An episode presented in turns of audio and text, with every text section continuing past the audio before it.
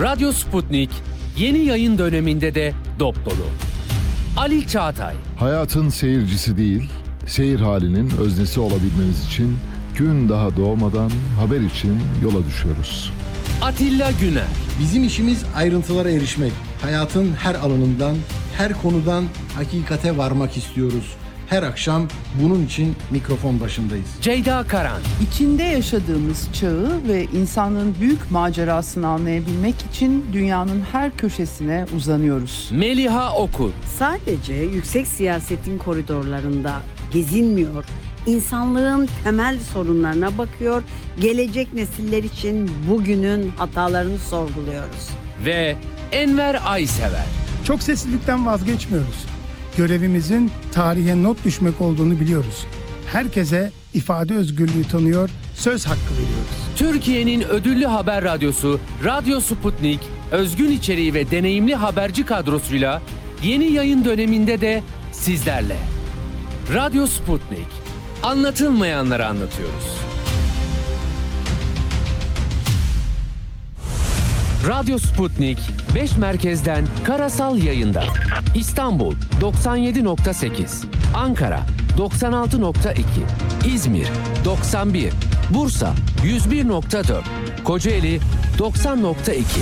Karasal yayınlarımızın olmadığı yerlerde tr.sputniknews.com adresinden iOS ya da Android mobil cihazınızdan Sputnik News uygulamasını indirerek dinleyebilirsiniz.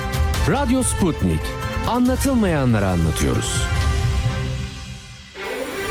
Sputnik Türkiye artık dünyanın en çok kullanılan sosyal ağlarından biri olan Telegram'da. Hala kullanmıyorsanız önce Telegram uygulamasını mobil cihazınıza yükleyin. Ardından Türkiye'nin Telegram kanalına katılın, güncel gelişmeleri ve objektif habere hızla ulaşın. Anlatılmayanları anlatıyoruz. Görünenler gerçeğin tamamını yansıtıyor mu? Okuduklarımızın, izlediklerimizin arkasında neler var? Gerçekler anlatılmayanlarda saklı.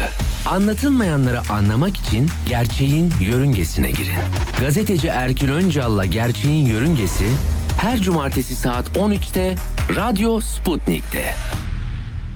Ali Çağatay'la Seyir Hali başlıyor. Güne erken başlayanların, gündemi ıskalamayanların, siyasetin, ekonominin, sanatın, kısacası hayatın seyrini kaçırmayanların programı. Ali Çağatay'la Seyir Hali hafta içi her sabah 7'den 9'a Radyo Sputnik'te. Radyo Sputnik'te seyir halindesiniz. İstanbul 97.8, Ankara 96.2, İzmir 91.0, Bursa 101.4 ve Kocaeli 90.2 frekansından bizi dinleyebilirsiniz.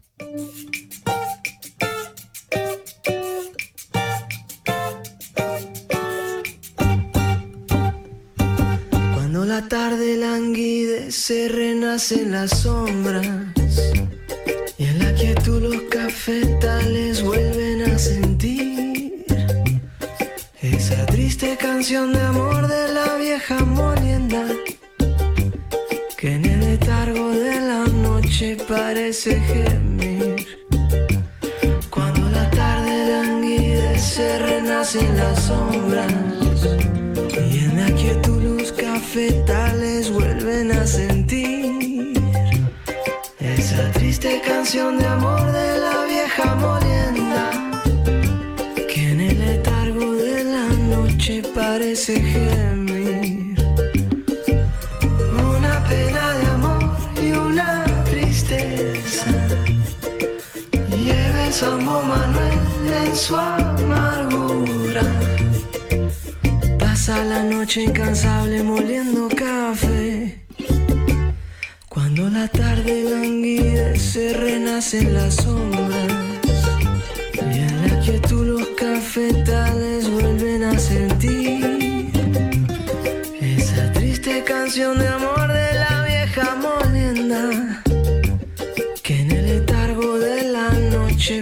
Exige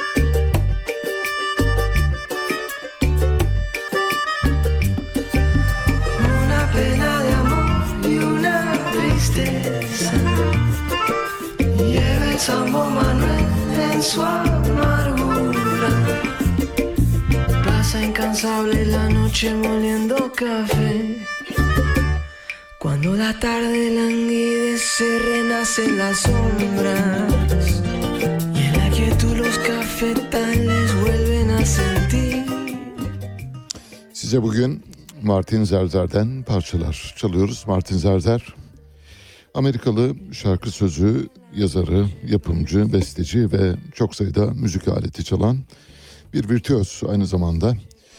Yarın da size e, Pink Martini'den parçalar çalacağız. Pink Martini aslında Martin Zerzer'in e, pardon Martinisi demek lazım. Daha doğrusu Martin Zerzer Pink Martini'ye adını veren kişi aynı zamanda. Pink Martini de çok bilinen bir grup ve çok sayıda e, üyeden oluşuyor. Neredeyse bir küçük orkestra niteliğinde. Martin Zerzer kendisi bir mestizo. Mestizo ne dersiniz?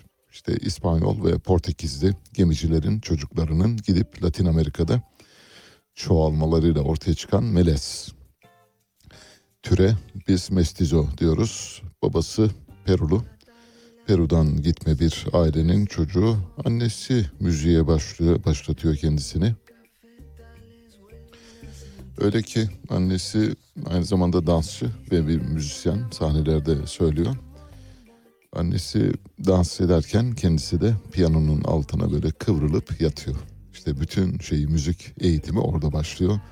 Piyanonun altındaki tınıları dinlerken kendini müziğin içinde buluyor. 6 yaşında piyano çalmayı öğreniyor böylece piyanonun altında yata yata. Ne derler? Evet karpuz kavun yata yata öyle büyürmüş. Sonra gitar ve davul çalmayı öğrenmeye başladı. Berkeley College of Music'te eğitim gördü. İyi bir eğitimi var. Aynı zamanda İngiltere, Fransa ve Peru'da, İspanya'da, Amerika Birleşik Devletleri'nde yaşadığı için İngilizce, İspanyolca ve Fransızca biliyor. Biraz da Portekizce biliyor. Ve şu anda dinlemekte olduğunuz parça e, Moliendo Cafe. Asıl e, ona şöhretini kazandıran parça bu. Moliendo Cafe ile çıktı. Arkasından Caballo Viejo'yu, Bombaleo çalacağız size. En sonunda da Contradictionis diyecek. Başlıyoruz haberlere. Bugün ne var derseniz dünden devam eden Amerika'daki bankacılık skandalı. Amerika'da Silicon Valley Bank'ten sonra yeni bir banka daha iflas kuyruğuna katıldı ve yeni bir bankanın iflası Amerika'da sistemik bir banka iflasına doğru gidip gitmeyeceği sorularını beraberinde getiriyor. Bu defa iflas eden banka Signature Bank. Signature Bank mevduat toplayan bir banka aynı zamanda. Çok büyük bir banka olmadığını biliyoruz fakat yine de sistemin içindeki diğer bankaları rahatsız ediyor. Dün itibariyle Amerikan Bankacılık Otoritesi yani bizdeki TMSF ve BDDK'nın karışımından oluna oluşan bir yapı. O yapı Silicon Valley Bank'in ardından Signature Bank'a da el koydu ve oraya da bir kayyum ataması yaptı. Böylece 3 günde iki banka batmış oldu. 3 günde iki banka olunca tabii Amerika'da büyük bir panik var. Sadece Amerika'da değil dünya bankacılık ve finans çevrelerinde de aynı paniği yaratmış durumda. Silicon Valley Bank'in Almanya şubesi dün moratorium ilan etti. Borçlarını ödeyemeyeceğini belirtti ve Alman Bankacılık Otoritesi duruma el koydu. Bankanın Almanya'daki faaliyetleri de çok büyük sayılmaz. 782 milyon euroluk toplam varlığı var. Yani bir kaşık suda ezilebilecek bir paradan bahsediyoruz. Bu bakımdan çok önemli değil ama sonuçta bir iştiraki. Bu arada HSBC Silicon Bank Valley'nin ya da Silicon Valley Bank'in İngiltere operasyonunu satın aldı. HSBC bildiğiniz gibi Hong Kong, Şanghay Bank of Company diye bilinen Hong Kong'da ve Şangay'da kurulmuş. Geçmişte İngilizlerin orayı yönettiği dönemde, Hong Kong'u ve Şangay'ı yönettikleri dönemde dünyanın yerel bankası biliyorsunuz böyle bir sloganla başlıyor. Türkiye'de de etkin bir banka durumunda. İngiltere'nin en büyük bankalarından bir tanesi şu anda Silicon Valley Bank'in İngiltere operasyonunu satın alarak en azından büyümesini sürdürebileceğini düşünüyor. Böylesi yani yangından kü- kütük aparmak ya da yangından mal kaçırmak, selden kütük aparmak gibi gelebilir ama bu gibi durumlarda bankalar genellikle kelepir fiyata ne bulurlarsa alırlar. O bakımdan HSBC'nin bu operasyonunu da yerinde buluyoruz. Bu arada mesele sadece bankalarla sınırlı kalmayacak gibi görünüyor. Kripto para startup piyasalarını da etkileyecek. Muhtemelen kripto piyasalarında da bir yıkım ortaya çıkacak. Zaten kripto yatırımcıları uzunca bir süredir tedirginlik içindeydiler. Kripto para piyasası bu yıla çok iyi girmedi. Geçen yılda zararları vardı. Bu yıl daha fazla artıyor. Böylece bankacılık sektörü de kripto piyasasını alıp sürüklemeye başlarsa kripto piyasasında yatırım yapanlara geçmiş olsun demek lazım bugünden. Elon Musk bu arada Silicon Valley Bank'in satın alınmasıyla ilgili sürece adım attı. Elon Musk her şeyde kendini gösteriyor. Twitter'da böyle biliyorsunuz epey bir uzatarak, epey bir sündürerek aldı. Alıyorum, almayacağım, almayı düşünüyorum, alabilirim, ya almak istemiyorum. Canım isterse alırım falan gibi şeyler söylemişti. En sonunda 44 milyar dolara satın aldı. Şu anda Twitter geçmişe göre daha mı iyi, daha mı kötü bilmiyorum ama en azından yeni dönemde daha iyi olacağına ilişkin sözleri vardı. Bu sözlerini henüz tutmadı. Bakalım göreceğiz. Daha özgür bir medyaya dönüşecek mi, dönüşmeyecek mi anlayacağız.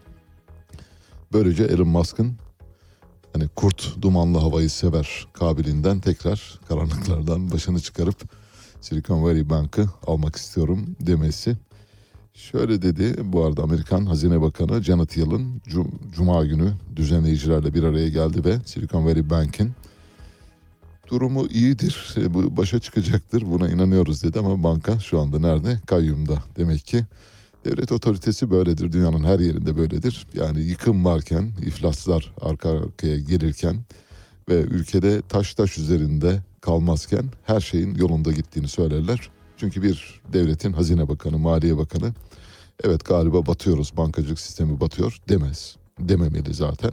O yüzden de o da sistemin sağlam olduğunu düşünüyor. Cuma günü söyledi. Pazartesi günü ne oldu? İki banka kayyumda. Üçüncü bankanın kayyuma devredilmesiyle ilgili süreç var. Hangi banka olduğunu bilmiyoruz. Ama bir papatya falı bakarak belki önümüzdeki günlerde bulabiliriz. Şimdi Amerikan hazinesine bu operasyonun maliyeti Silicon Valley Bank'in ve bu arada Signature Bank'in Amerikan hazinesine maliyeti çok büyük olacak. Amerika Hazine Bakanlığı 250 bin dolar olan mevduat garantisini sınırsız hale getirdi Silicon Valley Bank için. Aynı zamanda Signature Bank için de bunu yapacak. Muhtemelen henüz yapmadılar, yapacaklar. Ancak çok geç kalınmış bir önlem olduğunu söyleyebilirim. Bu işaretler gelmeye başladığında mevduat garantisini getirmiş olsalardı banka için belki bu duruma gelinmezdi. Ama bunu yapmadılar. Geç kaldı. Banka kayyuma devredildikten sonra mevduata güvence, yüzde yüz güvence getirdiklerini açıkladılar. Geç kalınmış bir karar. Bankayı muhtemelen bırakınız batsınlar, bırakınız çöksünler diye kapitalizmin o meşhur mottosunu banka için uygulamış olabilirler. Silicon Valley Bank'in batmasının ardından Amerikan eski TMSF başkanı demek lazım FDIC. FDIC'nin eski başkanı William Isaac iflaslar devam edecek diyor. Politico'ya konuşmuş. Politico bildiğiniz gibi Amerika'da önemli bir yayın kuruluşu. Politico'ya konuşmak büyük bir şeydir. İşte Türkiye'de mesela bunu karşılayan ne var? Geçmişte örneğin Radikal gazetesi olsaydı eğer radikale konuşmuş derlerdi. Öylesine etkin bir yayın organı. Hürriyete de tekabül ediyor ancak hürriyet tabii son zamanlarda büyük bir irtifa kaybettiği için hürriyete konuştu diyemiyoruz. Hani böyle aklımızda kalan bir gazete. Örneğin Avrupa'da bunun muadili ne derseniz Le Monde. Mesela Fransız Le Monde. Le Monde'da konuştu abi derler. Şimdi Politico'ya konuşmuş ve diyor ki hiç şüphem yok. Bu iflaslar devam edecek. Daha ne kadar olacak bilmiyorum diyor. Bir de William Isaac şu anki krizin 1980'lerdeki krize çok benzediğini söylüyor. Yani 2008 kriziyle değil de 1980 kriziyle karşılaştırıyor. FDIC eski başkanı 1600'den fazla banka 1980 ile 94 arasında iflas etmişti ve buna ilişkin değerlendirme yaparken yeni iflaslar yolda diyor. Hazine ve Maliye Bakanı Janet Yellen'a bakarsak her şey yolunda. Hiç sakin olun çocuklar durumu kontrol ediyoruz diyor. Öyle demek zorunda bunu demin de söylemiştim. Bu arada Amerikan eski hazine bakanlarından Summers, Silicon Valley Bank'in çöküşünün geniş çapta sistemsel bir soruna yol açacağından şüphe duyduğunu söyledi. Summers'ı nereden hatırlıyoruz? Şöyle bir hafızamızı yoklayalım geriye doğru. 2005'lere, 2006'lara, 2007'lere gidelim. Gittik. Gittik mi hep beraber? Orada mıyız? Egeciğim gittik. 2006'dayız. Amerikan Merkez Bankası'nın başında kim var? Ben Bernanke var. Ben Bernanke krizi atlattıktan sonra 2013'te çıkış stratejisini yazdıktan sonra bir tane de kitap yazdı. Karar alma cesareti diye. Çok e, böyle külliyatlı bir bir kitap diyelim yani işte 800 sayfalık bir kitap yazdı ama ben kitap okudum. Bomboş bir kitap öyle söyleyeyim. Hani okumak isteyenler varsa yorulmasınlar. Ben buradan özetini yaparım zaman zaman. Hani küçük küçük özetler. İşte onlardan bir tanesi bu. Larry Summers'la e, Summers'la bir araya geliyorlar. Bernanke. Arada bir de yaşlı kurt Alan Greenspan'ı danışıyorlar. Eski Amerikan Merkez Bankası Başkanı'na. Summers'la Bernanke arasında şöyle şeyler geçiyor telefonlarda. Bir şey yapsak mı? Summers diyor ki yok yapmayalım hiç gerek yok yani hani o kadar büyük bir hadise değil diyor. Bernanke diyor ki ama bizim arkadaşlar öyle söylemiyor biraz galiba durum ciddi diyor. Yok yok öyle bir şey yok. Nereden çıkarıyorsun falan. Böylesi diyaloglar var kitapta. İşte o Summers diyor ki Silicon Valley Bank'in çöküşünün geniş çapta sistemsel bir soruna yol açacağından kuşku duyuyorum diyor. Ve dikkat edilmesi gerektiğini söylüyor. Şimdi bankalarla ilgili son sözü kim söylüyor? Kim söyleyebilir sizce? Amerikan e, finans sektörünün e, adına kim konuşabilir? Tabii ki Goldman Sachs. Goldman Sachs demek Amerika demek. Amerikan bankacılık sisteminin en tepesinde oturuyor. Olimpos dağında Tanrı Zeus. Goldman Sachs diyor ki Silicon Valley Bank'in iflası büyük bankalara zarar vermez diyor. Sakin olun çocuklar demek istiyor. Sıçrama riski yok diyor. Devam edin yola. Sisteme güveninizi sakın kaybetmeyin diyor. Bakalım göreceğiz hep birlikte Goldman Sachs. Eğer bir teskin etme yani müsekkin vermiyorsa durumun çok tehlikeli olduğunu biz görüyoruz zaten. Herkes de görüyor ancak elbette Goldman Sachs sisteme yön veren bir banka olarak Türkiye'de mesela hangisini karşılıyor işte Örneğin Ziraat Bankası Genel Müdürü aşağı yukarı kamuda bunu karşılıyor. İş Bankası da öbür tarafta ya da Garanti Bankası da bunları karşılıyor. Onların yöneticileri konuştuğu zaman dersiniz ki tamam abi işte işler düzeliyor bak koskoca filanca bankanın genel müdürü söyledi. Burada da Goldman Sachs bu teminatı verdiği için Amerikan mudileri bankalarda parası olanlar sakin bir gün geçirebilirler mi bilmiyoruz. Bence geçiremezler çünkü parası olana uyku gelmez, gözüne uyku girmez. Çünkü sabah olsun gideyim bankadan paramı çekeyim diye düşünüyorlardır. Şu anda Amerika'da kuyruklar devam ediyor onu da biliyoruz. Dün Türkiye'nin cari işlemler açığı, daha doğrusu cari işlemler dengesi verileri açıklandı. Cari işlemler dengesi verisi diyoruz fakat Türkiye uzunca bir süredir e, dengeyi kuramadığı için biz bunu cari işlemler açığı diye telaffuz ediyoruz. Bir türlü artıya geçemedik. Cari işlemler fazlası gibi bir kavrama zaten geçemedik. Dengeyi hiç yakalayamadık. Hiç yakalayamadığımız için bu kavramın adı yani uluslararası literatürde, iktisat literatüründe cari işlemler dengesi diye bilinen kavram bizde cari işlemler açığı diye biliniyor. Türkiye'nin cari işlemler açığı dün itibariyle en yüksek seviyeye ulaştı. 9.85 milyar dolar. Aylık bazda. Bir ayda 9.85 milyar dolardan bahsediyoruz. Tabii çünkü her şeye para veriyoruz. Çer çöp ne varsa Türkiye'de üretilebilecek her şeye para veriyoruz. Geçtiğimiz günlerde bir AVM'de işte elektronik eşya satan bir şeye girdik. Bir dükkana gittim. Bir tane şey arıyorum. Bu cep telefonlarını hani aracın önüne monte ediyorsunuz ya oradan da işte navigasyona giriyorsunuz falan işte müzik çalıyorsunuz yani telefon gözünüzün önünde olsun diye. Baktım bütün ürünlere lütfen burayı dikkatle dinleyin. Çok büyük bir e, teknoloji marketi çok büyük ama işte Türkiye'deki en büyüklerden bir tanesi. Hepsinde durum aynı da ama en büyüklerinde durum buysa diğerlerinde zaten durum çok kötü. Bu sözünü ettiğim cep telefonu aparatının yerlisi yok. Nasıl? basit bir mekanizma. Böyle hani mandallı çıt çıt koyuyorsunuz araya yerleştiriyorsunuz e, şeyini çekiyorsunuz ve mandal onu sıkıştırıyor cep telefonu cep telefonu oraya rapt oluyor. ızgaraya yerleştiriyorsunuz onu da böyle basit bir şey soket yani girmeli bir şeyin hani bir fişin prize girmesi gibi böyle tak diye oturtuyorsunuz orada kalıyor. Basit herhangi bir e, tamirci çırağını çağırın oğlum bana şundan 200 tane yapsana ya da 1000 tane yapsana deseniz yaparlar. Ama onları nereden baktın? Hepsi Çin malı. Hepsi. Arada bir iki tane Endonezya, Malezya malı var falan. Bunu bile yapmıyoruz. Şimdi bir basit aparatı yapmayan ve marketlerini bunlarla dolduran bunlara kim ithal izni veriyor? Birileri veriyor. Peki mecbur muyuz bunları ithal etmekte? Evet mecburuz. Kimse yapmıyor çünkü. Her şeyi çok kolay yoldan halletmeye çalışıyoruz. Abi kim uğraşır bunlarla ya? Bu- Bunlarla uğraşmaya ya zamanımız yok bizim. Böylesine basit şeylerden bahsediyoruz. İşte o yüzden dış ticaret açığı ve cari açık patlayıp gidiyor. Bir ayda 9.85 milyar dolar. Her şeyi dışarıdan ithal ederseniz sonuç bu. 12 aylık cari açıkta bu arada 51.7 milyar dolar. Ve aynı zamanda dış ticaret açığı da 12.4 milyar dolar aylık bazda.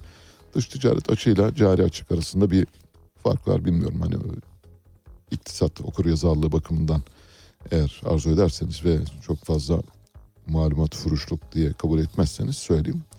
Şimdi dış ticaret e, dengesi sattığınız malla ithal ettiğiniz mal arasındaki dengeye söylüyor.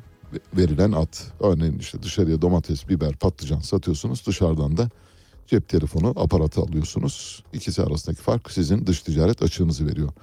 İhracatla ithalat arasındaki farka dış ticaret açığı diyoruz. Cari açıksa ya da cari denge ise çok daha kapsamlı. Şöyle düşünün. Bir kişinin cebine giren parayla cebinden çıkan para arasındaki denge. Bu cebinize giren para sizin kredi kartınız olabilir, bir yerden aldığınız alacağınız olabilir, birisinin size emanet verdiği para olabilir, birisinin size verdiği bir bahşiş olabilir. Bütün bunlar tabii çok basit indirgeyerek anlatmaya çalışıyorum. Bütün bunlar sizin cari şember dengenize bir girdi olarak giriyor. Harcamalarınız da zaten belli işte. Kamunun yaptığı harcamalar, e, özel sektörün yaptığı harcamalar, hane halkının yaptığı harcamalar onlar da harcama kalemine giriyor. İkisi arasındaki fark işte size cari dengeyi veriyor. Cari açığı oluşturan unsurların başında elbette ihracatla ithalat arasındaki dengesizlik geliyor. Bu arada cari dengeyi doğrultan tek faktör var. Şu anda bir tek tutamağımız o. Turizm verileri, turizm gelirleri iyi gidiyor şu anda öyle gözüküyor. Turizm gelirleri iyi gelirse, yurt dışı müteahhitlik hizmetlerinden para gelirse, Türkiye yabancı e, ülkelerde yaşayan vatandaşlardan da bir miktar para gelirse, bu arada yabancıya sattığımız gayrimenkullerden, arsalardan para gelirse cari açık bir miktar kapanabilir. Ancak aylık bazda 9.85 milyar dolarlık cari açığı kapatabilecek herhangi bir güç yok şu anda öyle bir imkanımız yok. Peki bir başka konuya geçiyoruz. Dün itibariyle Cumhur İttifakı'nda küçük bir çatlak ortaya çıktı. Vatan Partisi Hüdapar'ın Cumhur İttifakı'nın bir parçası olması üzerine Doğu Perinçek kanallarda dün konuştu. Birkaç kanalda gördüm ama böyle göz ucuyla gördüm. Dikkatle takip edemedim. Sadece yansımalarını biliyorum. Aynen şöyle dedi Doğu Perinçek. Vatan Partisi hiçbir zaman FETÖ, PKK, HDP ve Hüdapar'la yan yana olmayacaktır diyor. Şimdi bu çatlak, bu çatlağı nasıl giderecekler bilmiyoruz. Çatlağın giderilmesine imkan yok. Muhtemelen Doğu Perinçek'i ikna edecekler. Çünkü Hüdapar'a binde 31 son seçimlerde binde 31 oy alan Hüdapar'a 20 milletvekilliği verildi. Yani oyları o kadar değerli ve o kadar pahası biçilemez oya sahip ki binde 31'lik bir partiye 20 milletvekili veriyorsunuz. Peki Doğu Perinçek'in suçu ne? Doğu Perinçek'in çıkardığı ses biraz da buna ilişkin. Yani diyor ki bir dakika ya ben yani bu işin oyunun içinde yokum. Siz oradan dışarıdan getiriyorsunuz öteki mahallenin çocuğunu. Binde 31 oya sahip ona 20 milletvekili veriyorsunuz. E benim binde 61 oyum var. iki katı. 40 tane de bana verin. Nasıl? İş bu. Pazarlık bunun üzerinden yürüyor. Sakın bunu şöyle düşünmeyin. Ya böyle ilkesel şeyler var işte herkes ilkelerini korumaya çalışıyor. Öyle bir şey yok. Siyasette ilke tamamen rafa kaldırılıyor. Özellikle seçim dönemlerinde. Diğer dönemlerde de öyle ama seçim dönemlerinde ilke falan yok yani. Onlar hak getire. Hepsi ne? Hepsi badem. Yüksek Seçim Kurulu seçime katılacak 36 siyasi parti açıkladı merak edenler için. O siyasi partileri tek tek sayayım. Bunların hangilerinin Cumhur İttifakı'na, hangilerinin Millet İttifakı'na ait olduğunu kolayca tahmin edebilirsiniz. Bendenizin bir tweet'i var. Sondan 3. tweetime bakarsanız göreceksiniz. Şu anda seçime 36 parti katılıyor. Bu 36 partiden 25'i Millet İttifakı'ndan yana. Yedisi Cumhur İttifakı'ndan yana gerisi de işte Memleket Partisi ve Zafer Partisi onların oluşturduğu ittifaklar. Onlar da işte diğer geri kalanlar. Şu anda Millet İttifakı'nın çatısı altındaki parti sayısı daha fazla. 25 partiden bahsediyoruz. Şu partiler katılıyor. Adalet Birlik Partisi, Adalet Partisi, AK Parti, Anavatan Partisi, Bağımsız Türkiye Partisi, Büyük Birlik Partisi, Büyük Türkiye Partisi, Cumhuriyet Halk Partisi, Demokrasi ve Atılım Partisi yani DEVA, Demokratik Sol Parti, Demokrat Parti, Emek Partisi, Gelecek Partisi, Genç Parti, Güç Birliği Partisi, Hak ve Özgürlükler Partisi, Halkın Kurtuluşu Partisi, Halkların Demokratik Partisi, Hür Dava Partisi yani Hüdapar, İyi Parti, Memleket Partisi, Millet Partisi, Milliyetçi Hareket Partisi, Milli Yol Partisi, Saadet Partisi, Sol Parti, Türkiye Değişim Partisi, Türkiye İşçi Partisi, Türkiye Komünist Hareketi, Türkiye Komünist Partisi, Vatan Partisi, Yeniden Refah Partisi, Yenilik Partisi, Yeni Türkiye Partisi, Yeşiller, Sol Gelecek Partisi ve Zafer Partisi seçimlere katılabilecek. E, zaten süreç Osman Kavala'nın tutukluluğunun sürdürülmesi üzerine kurulmuş. Aynen. Bu tutukluluk devam etmesi için hukuka karşı verilen bir mücadele haline girmiş durumda. Merkez Bankası'nın son aylarda izlemiş olduğu para politikası doğrudan enflasyonda bu sıçramaya yol açtı. E, yani ve de, devamı da gelecek. ülkeyi aslında öyle yönetiyorlar ki adeta koca bir survivor oyunu gibi. Bugün için önemli olan husus Türkiye'de bu sistemin değişmesidir. Bu sistem yani Cumhurbaşkanlığı hükümet sistemi Evet. maalesef uygulama aşamasında kağıt üzerinde durduğu gibi durmadı. Ali Çağatay'la Seyir Hali hafta içi her sabah 7 ile 9 arasında Radyo Sputnik'te.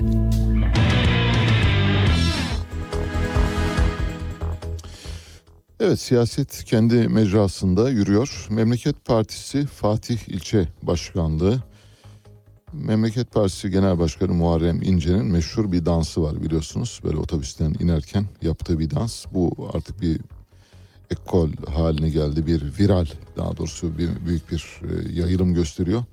Eğer Harun bulabilirse o videoyu, videonun sesli halini de göreceksiniz.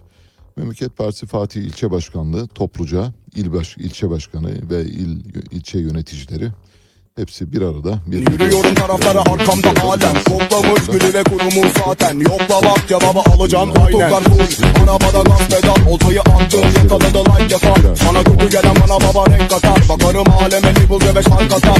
Sözlerim felaket resmen foto. Bebek seninle ben çekmem foto? Kesilir sesi direkt öterse horoz Fulledi tutamını yandı bu toros. Lalala bebek lalala gideceğini bilmiyor. Siz zaten. Yürüyorum taraflara arkamda alem. Toplamış gülü ve kurumu zaten Yokla bak cevabı alacağım aynen full. Arabada gaz pedal Oltayı attım yakaladı like yapan. Sana kötü gelen bana baba renk katar. Bakarım aleme label ve beş fark atar Sözlerim felaket resmen foto. Bebek seninle ben çekmem foto. Kesilir sesi direkt öterse horoz. Fulledi tutamını yandı bu toros. Lalala bebek lalala bir de ilçe başkanı var.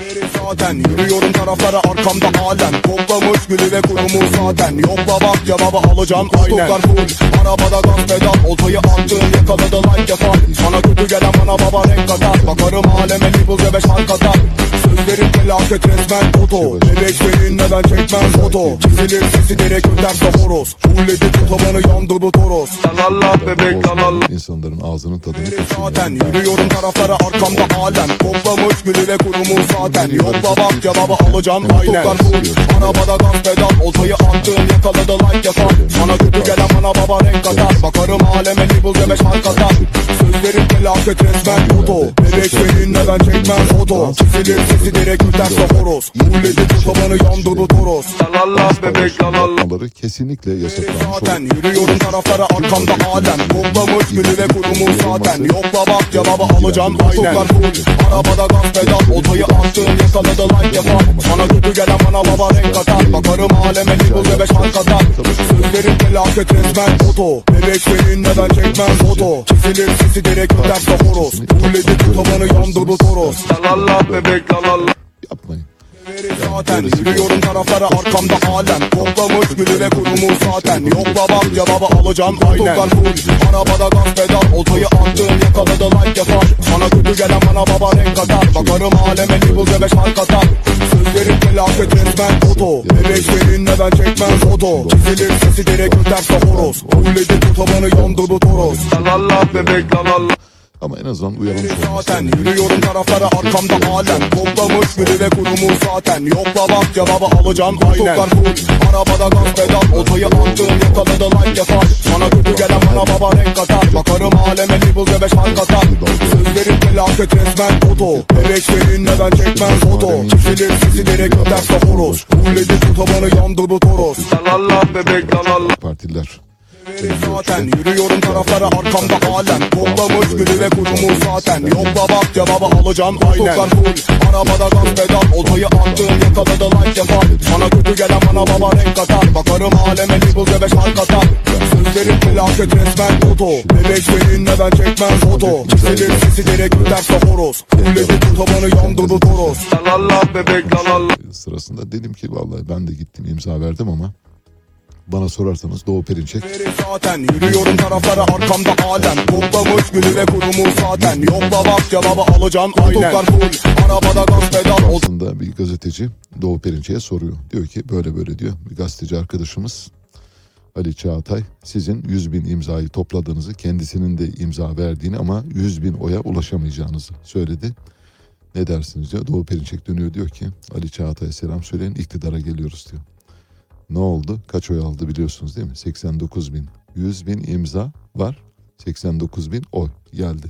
İşte burada da şimdi Muharrem İnce'nin tabii büyük bir oyu var onu söyleyelim. O 100 bin oyun çok çok üzerinde. Hatta e, Millet İttifakı'nı sarsacak kadar büyük bir oy alabilir. Ve ne olabilir bu bilemiyorum tahminde bulunmak zor elbette.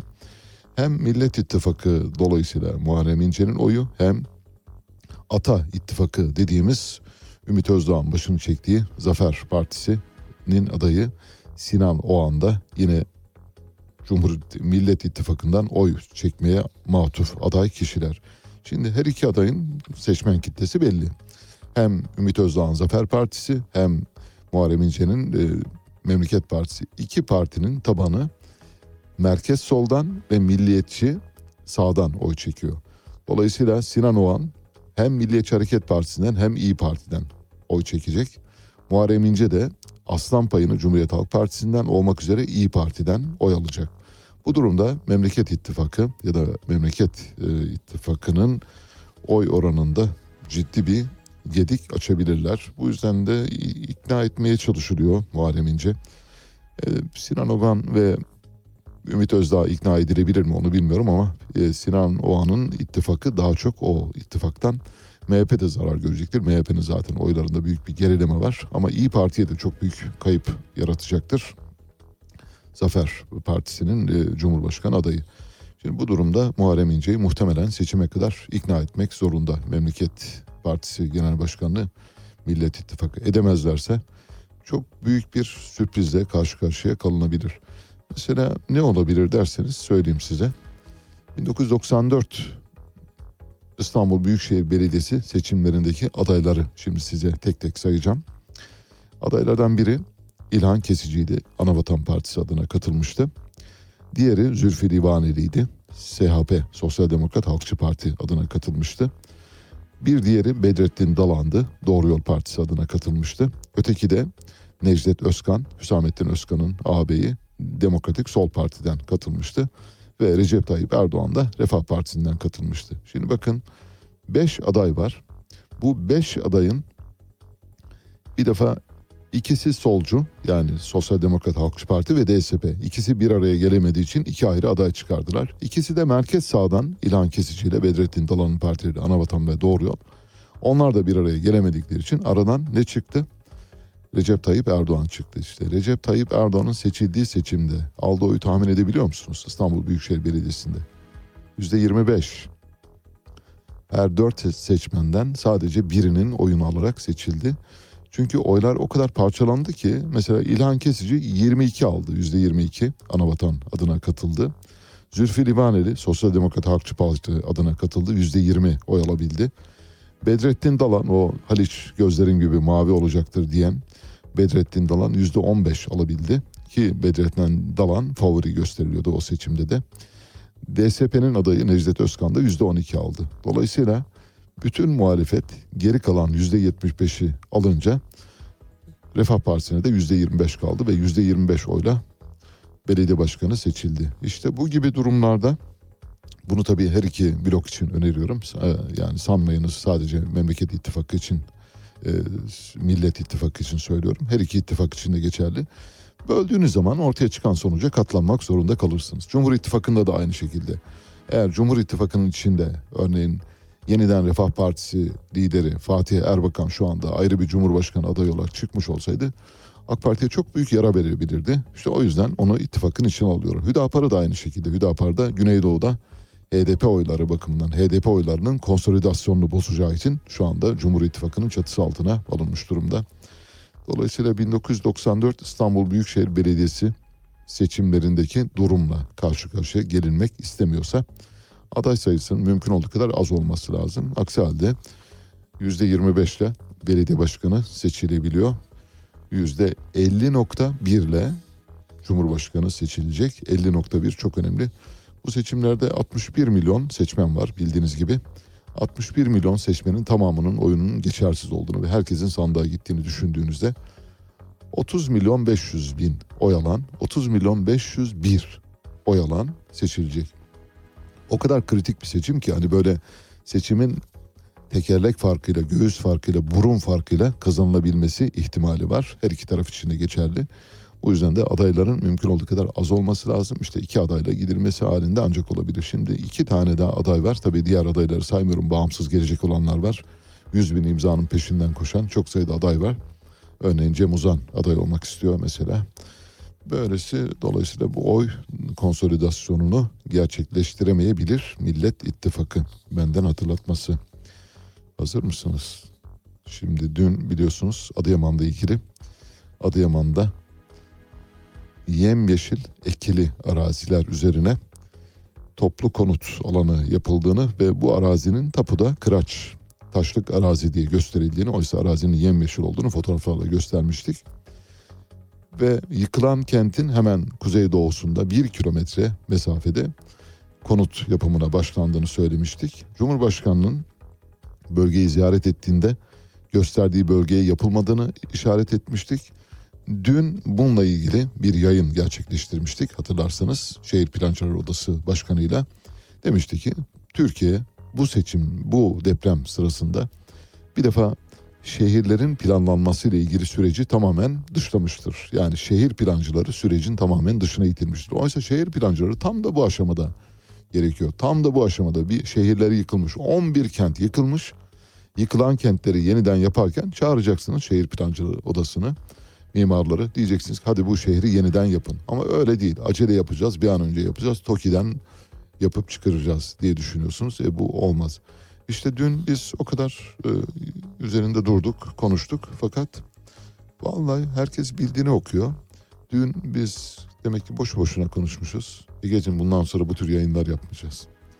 Gereksiz. E, ha, kapatalım gidelim tamam. Evet Ege daha radikal bir çözüm buldu. Kapatıp gidelim diyor. O kadar üzerinde durduk. Yayınlar yaptık. Bir de çok belgeli bir haber paylaşmıştım. Haberim şu anda şeyde me- merak edenler bakabilirler. Son tweetim. Her şey ortada. Yani bile bile lades dedikleri bir durum var. Buna rağmen orada konutlar yapılıyor. Şimdi dün bunu söyledik. Dedik ki umarız yani belki meselenin üzerine gidilir. Ha öyle pardon oraya yapmayacağız buraya yapacağız diye. Çünkü daha temel yeni kazılıyor. Henüz daha beton atılmamış. O bakımdan vazgeçilebilir ve Cumhurbaşkanı'nın işaret ettiği yere doğru yapılabilir. Cumhurbaşkanı işaret ettiği halde neden yapılmıyor onu da bilmiyorum tabii. Onu da anlamakta çok zorlanıyorum ama Adıyaman'da kalıcı konutların yapımına başlandı. Şimdi dikkat edin. Adıyaman Belediye Başkanı Egecim e, bize cevap veriyor. Birazdan söyleyeceğim. Adıyaman şehirler arası otogarının kuzeyindeki Örendi mevkiinde zemin etütleri yapıldı. Taşlık ve kayalık olduğu belirlenen bölgede 4000 konutun yapımına başlandı. Burada yapılacak 4000 konutun dışında Adıyaman'da İndere bölgesine 26 bin konut daha yapılacak. Adıyaman Belediye Başkanı Süleyman Kılınç şöyle dedi. Kalıcı konutların zemin etütleri yapılarak sağlam noktalar belirlendi. Özellikle şimdi bize cevap veriyor. Özellikle burasıyla ilgili sosyal medyadan bir sürü paylaşım yapılıyor. Burası kıraç ve taşlık bir alandır. İsteyen tapuda da bakabilir. Vatandaşlarımız müsteri olsunlar. Yüz binlerce insan çadırlarda ve konteynerde kalıyor. Bizim uygun yerlere hızlı bir şekilde yer bulup bunlara yer tahsisi yapmamız lazım. Bunları yerleştirmemiz için bir yerler seçildi. Bir de bunlar diyor depremzedelerden bunlar. Ha bu bu var ya bu bunlar. Yani şey gibi nesne gibi bahsediyor böyle cisim gibi ha bunlar. Bunları al götür bunlar. Bunlar diye bahsediyor. Vatandaşlarından bunlar diye bahseden belediye başkanından sosyal medyada bir sürü paylaşım yapılıyormuş. Bir sürü paylaşım olmadı vallahi işte bir tane birisi paylaştı önce araziye ikili arazi dedi. Biz de bunu geliştirdik. Tapu kaydına baktık ve olması gereken yeri işaretledik. Cumhurbaşkanının gösterdiği yeri sizin şu anda konut yaptığınız yeri işaretledik. Bu olmaz dedik. Tapuda oranın kıraç taşlık arazi olarak gösterilmesi bir şey ifade etmez. Çünkü tapu kayıtları örneğin Osmanlı'dan bu yana öyle devam ediyor. Osmanlı döneminde orası taşlıkmış. Tamam doğru. Peki dün baktığınızda orada ikili araziyi gördünüz mü? Gördünüz. Bu ikili arazide ne kadar zamandır ekim yapılıyor biliyorsunuz. Dolayısıyla oranın tapu kaydının yenilenmesi lazım. Artık oranın taşlık arazi değil, ekili arazi, tarım arazisi olarak ilan edilmesi gerekirken yapmamışsınız. Ama tapu kaydını siz bin yıllık, yüz yıllık neyse tapu kaydını esas kabul ediyorsunuz. Orası taşlık arazi. Orada taşlık arazi falan yok. Harun gösterebilirse, arkadaşlarımız gösterirse göreceksiniz. Orada ciddi biçimde ekili bir arazi var. İşte bu yüzden de belediye başkanları bir an önce yapalım diye. Peki şehir plancıları? Yok onlara gerek yok. Plan vallahi plansa onu da biz yaparız diyor. Hani diyor ya memlekete komünizm lazımsa onu da biz getiririz. İşte maalesef devletin yöneticileri böyle. Böyle davranıyorlar. Adıyaman Mimarlar Odası temsilcisi Fevzi Dost depremzedeler için inşa edilecek konutların maliyetinin çok üzerinde ihale edildiğini söyledi. Demek ki iki sorun var. Bir, yer seçimi yanlış. İki, depremzedeler için inşa edilecek konutlar maliyetin çok üzerinde. Ne kadar üzerinde olduğunu tahmin ediyorsunuz? Size bir rakam vereyim. İki kat. Bu iki kat fiyatı Ali Babacan'a dün şikayet ettiler Mimarlar Odası. Kahta e, ilçesi Çobanlı mevkiinde 297 konut ve 4 dükkanlı ticaret merkezi yapımının Çevre ve Şehircilik İklim Değişikliği Bakanlığı'nca depremden bir hafta sonra ihale edildiğini belirtiyor. Adana Adıyaman Mimarlar Odası temsilcisi Fevzi Dost diyor ki konutlar çok yüksek fiyattan ihale edildi. Mesela fiyatı veriyor şöyle diyor Adıyaman'da verilen ihalede rakam metrekare başına 15 bin TL. Normal şartlarda Adıyaman'da metrekare birim fiyatı 6 bin TL. 6 bin TL olması gereken fiyat 15 bin TL müteahhitlere veriliyor. İçinde de hiçbir sosyal donatı yok diyor. Ali Babacan da bunun üzerine şöyle dedi. Bakın dedi şu anda İstanbul'da en lüks inşaat merkezi kliması bulunan en lüks malzemelerle 5 yıldızlı otel dahi yaptığınızda metrekare maliyeti 1000 dolar civarında yani 20 bin lira. Şimdi bakın İstanbul'dan bahsediyor, lüks otelden bahsediyor ve lüks bir otelin metrekare birim fiyatı 20 bin TL. Gidiyoruz Adıyaman'a yani 809 kilometre doğuya doğru gidiyoruz. Adıyaman'la herhalde İstanbul'u kıyaslayamazsınız. Adıyaman'da maliyet metrekare başına 15 bin TL. Yani biraz zorlasa İstanbul maliyetine yaklaşacak. Burada ne var sizce? Çok açık. Birilerini zengin etme süreci başlamış demek ki. Birileri zengin ediliyor. Yoksa Adıyaman'da 15 bin TL metrekare birim maliyetine sahip olan bir şey ne yapıyorsunuz? Saray mı yapıyorsunuz oraya? Ha, kuş mu konduracaksınız? Buradan Vali Bey'e sesleniyorum. Sosyal medyada bir sürü şey dolaşıyor Vali Bey. Ne diyorsunuz bunlara mesela? Bunlara da bir şey söyleyecek misiniz? Mesela İstanbul'da 20 bin liraya mal olan bir lüks konut Adıyaman'da neredeyse aynı fiyata mal oluyorsa burada bir sorun yok mu sizce? Bunlara bakabilir misiniz? Yani rica etsek sosyal medyada bunlarla ilgili herhangi bir dolaşım var mı yok mu? Ama öyle değil. Araziyi gösteriyoruz diyorsa o diyorsunuz ki orası taşlık. Taşlık falan değil. Fotoğrafa bakın. Eğer görme engeliniz yoksa bakın göreceksiniz. Orası ekili arazi. Boy boy başaklar çıkmış arazide görüyorsunuz ama siz orayı kafaya koymuşsunuz bir defa. Hem yeri kafaya koymuşsunuz. Muhtemelen orası gerçi hazine malı onu biliyorum. Yani hazineye ait bir arazi. Fakat e, bir katakulliyle birine devredilmiş olabilir. Aradan geçen zaman içinde o birine devredildiği takdirde Oraya bir de metrekare birim fiyatlarını çok yüksek göstererek böyle ballı börek, kaymaklı ekmek kadayıfı, çifte kaymaklı ekmek kadayıfı haline getiriyorsunuz. Adıyaman'da metrekaresi 15 bin liraya konuttan bahsediyor. Üstelik de sosyal konuttan. İçinde hiçbir şey yok. İçinde merkezi kliması olan her tarafı mermerlerle döşeli fayanslar şunlar bunlar falan olan İstanbul'da 20 bin TL. Adıyaman'da içinde hiçbir şey olmayan sadece dört duvara 15 bin liraya veriyorsunuz. Allah'tan korkun. Ben Ali Çağatay, Radyo Sputnik'te seyir halindesiniz. Müthiş bir Kuzuların Sessizliği filmi oynanıyor şu anda maalesef. Kimsenin sesini çıkarmadığını görüyoruz. Bu devletin kadim devlet, bani devlet, baba devlet olması ilkesiyle bağdaşmıyor. Habercilik birilerinin verilmesini istemediği olayları açıklamak ve kamuoyuyla paylaşmaktır. Bu kapsamın dışında kalan olayları vermek habercilik değil, halkla ilişkiler faaliyetidir. George Orwell Ali Çağatay'la Seyir Hali hafta içi her sabah 7 ile 9 arasında Radyo Sputnik'te. Evet, yeniden birlikteyiz. Şimdi ikinci bölümde saat 8'den sonra neler var derseniz onları şöyle çok kısaca anımsatayım. Bir defa bir telefon bağlantımız olacak. İstanbul Veteriner Hekimler Odası Başkanı Profesör Doktor Murat Arslan'la konuşacağız. Neyi konuşacağız? Bir e, şap salgını var bildiğiniz gibi Türkiye'nin pek çok bölgesinde. Şu anda dün itibariyle dört kent karantina altına alındı. Samsun, Denizli, Diyarbakır ve Siirt'te hayvan pazarları kurulamıyor ve buralardan hayvan nakli yasaklandı. Demek ki bir daha geçen hafta 3 ilde bildiğiniz gibi hatta ilk başladığında tek ilde başlamıştı. Sonra 3'e çıktı, dün de 4'e çıktı. Bu muhtemelen sayı artacak. Şap hastalığı ile ilgili nasıl bir tehlikeyle karşı karşıyayız diye soracağız. Veteriner Hekimler Odası Başkanı Murat Aslan'a. Sonrasında size bir güzel çalışma sunacağız. S-400'ler gerekli mi değil mi? S-400 almalı mıyız, almamalı mıyız? S-400'ün yerine ikame edilebilecek bir füze savar sistemi var mı yok mu? Bütün bunları esaslı bir dosya içinde size sunmaya çalışacağız. Bir de deniz suyundan kullanma ve içme suyu temin eden ülkelerle ilgili bir küçük çalışma daha yaptım. Onu da sunacağım.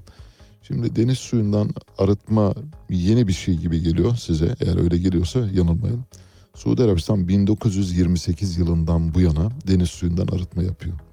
1928. Şimdi düşünün o zamanın teknolojisine bakın. Birinci Dünya Savaşı'ndan çıkmışsınız falan böyle ortalık ve bağımsızlığını yeni kazanmışsınız ve deniz suyundan arıtma yapıyorsunuz. Çünkü bölgenin suyu yok. İstanbul şu anda susuzluğun cenderesine doğru girmiş durumda. Bunu biliyoruz. Yağmurun damlası yağmıyor. Arada bir kendini gösteren böyle yağmur taklidi yapan yağmurları saymayın onları. Dün de yağdı mesela. İstanbul büyük bir susuzluğa doğru gidiyor. Fakat bakıyorsunuz İstanbul Büyükşehir Belediyesi'ne Ekrem İmamoğlu o miting senin, bu miting benim, o yer senin, bu yer benim. Geziyor. Cumhurbaşkanı yardımcısı olmayı garantiledi ya şu anda geziyor. Size bir şey söyleyeyim. Lütfen bunu kendiniz de test edebilirsiniz. Mesela Beylikdüzü'nden Kartal'a kadar E5'ten arabanızla gidin. Ama böyle hani sessiz sakin bir günde gidin. Tabii trafiğin çok olmadığı zamanda. Beylikdüzü'nden Kartal'a kadar olan E5 hattı üzerinde böyle asfaltın üzerinde kırıklar, çatlaklar, çukurlar, yarıklar var. Çok sayıda, çok sayıda. Şimdi diyeceksiniz ki bu ne olabilir? Evet olabilir normal. Normal değil. Çünkü iki yıldır devam eden yani iki yıldır doldurulamayan çatlaklar var. İki yıl. Bir araba lastiğinin üçte biri derinliğinde bir çatlaktan bahsediyorum. Şurada hemen Merter'de mesela pat diye giriyorsunuz. Girdiniz ne oldu? Ön takımı dağıttınız. Ondan sonra gidecek bu milli ekonomiye zarar işte. Ali Bey'in arabası zarar gördü. Ege'nin arabası zarar gördü. Harun'un arabası. Onların hiç umrunda değil. Bu çukurları doldurmak zor mu? Sadece bir belediye aracı gecenin belli bir saatinde böyle aydınlatmayla, ışıklandırmayla gider oraları pat pat pat doldurur geçer. Ama hayır gerek yok. Orada böyle koca koca yarıklar, köstebek yuvası gibi şeyler görüyorsunuz. Bunları yapmak belediyenin işi. Ama belediye bunların da bunlarla uğraşmıyor. Sadece bu E5 için değil, pek çok arayollar için yani belediyelerin denetiminde olan bölgeler için söylüyorum. hiçbir yerde yapılmıyor maalesef. Bunlarla uğraşın biraz. Araçların lastikleri, ön takımları, arka takımları, her şeyleri bundan zarar görüyor. Belediyelerin yapması gereken bu ama onları yapmıyorsunuz. Ne yapıyorsunuz? Cumhurbaşkanı adaylığı peşinde koşuyorsunuz. Koşun bakalım daha nereye kadar. Saat başına gidiyoruz. Martin Zerzer'den size parçalar seçtik. Şu anda dinlediğiniz parça Bombaleo. El Cauca reverdece y el guamachito florece y la soga se revienta. Cuando el amor llega así, de esta manera, uno no tiene la culpa. Quererse no tiene horario ni fecha en el calendario cuando las ganas se juntan. Caballo le dan sabana porque está viejo y cansado, pero no se dan ni cuenta que un corazón amarrado cuando le sueltan la rienda es caballo desbocado.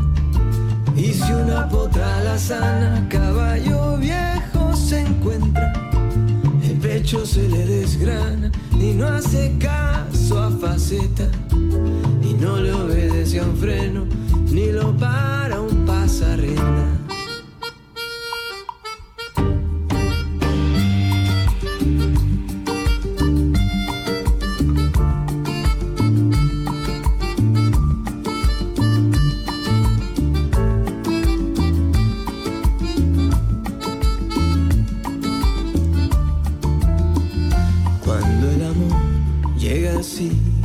Esta manera, uno no se da ni cuenta.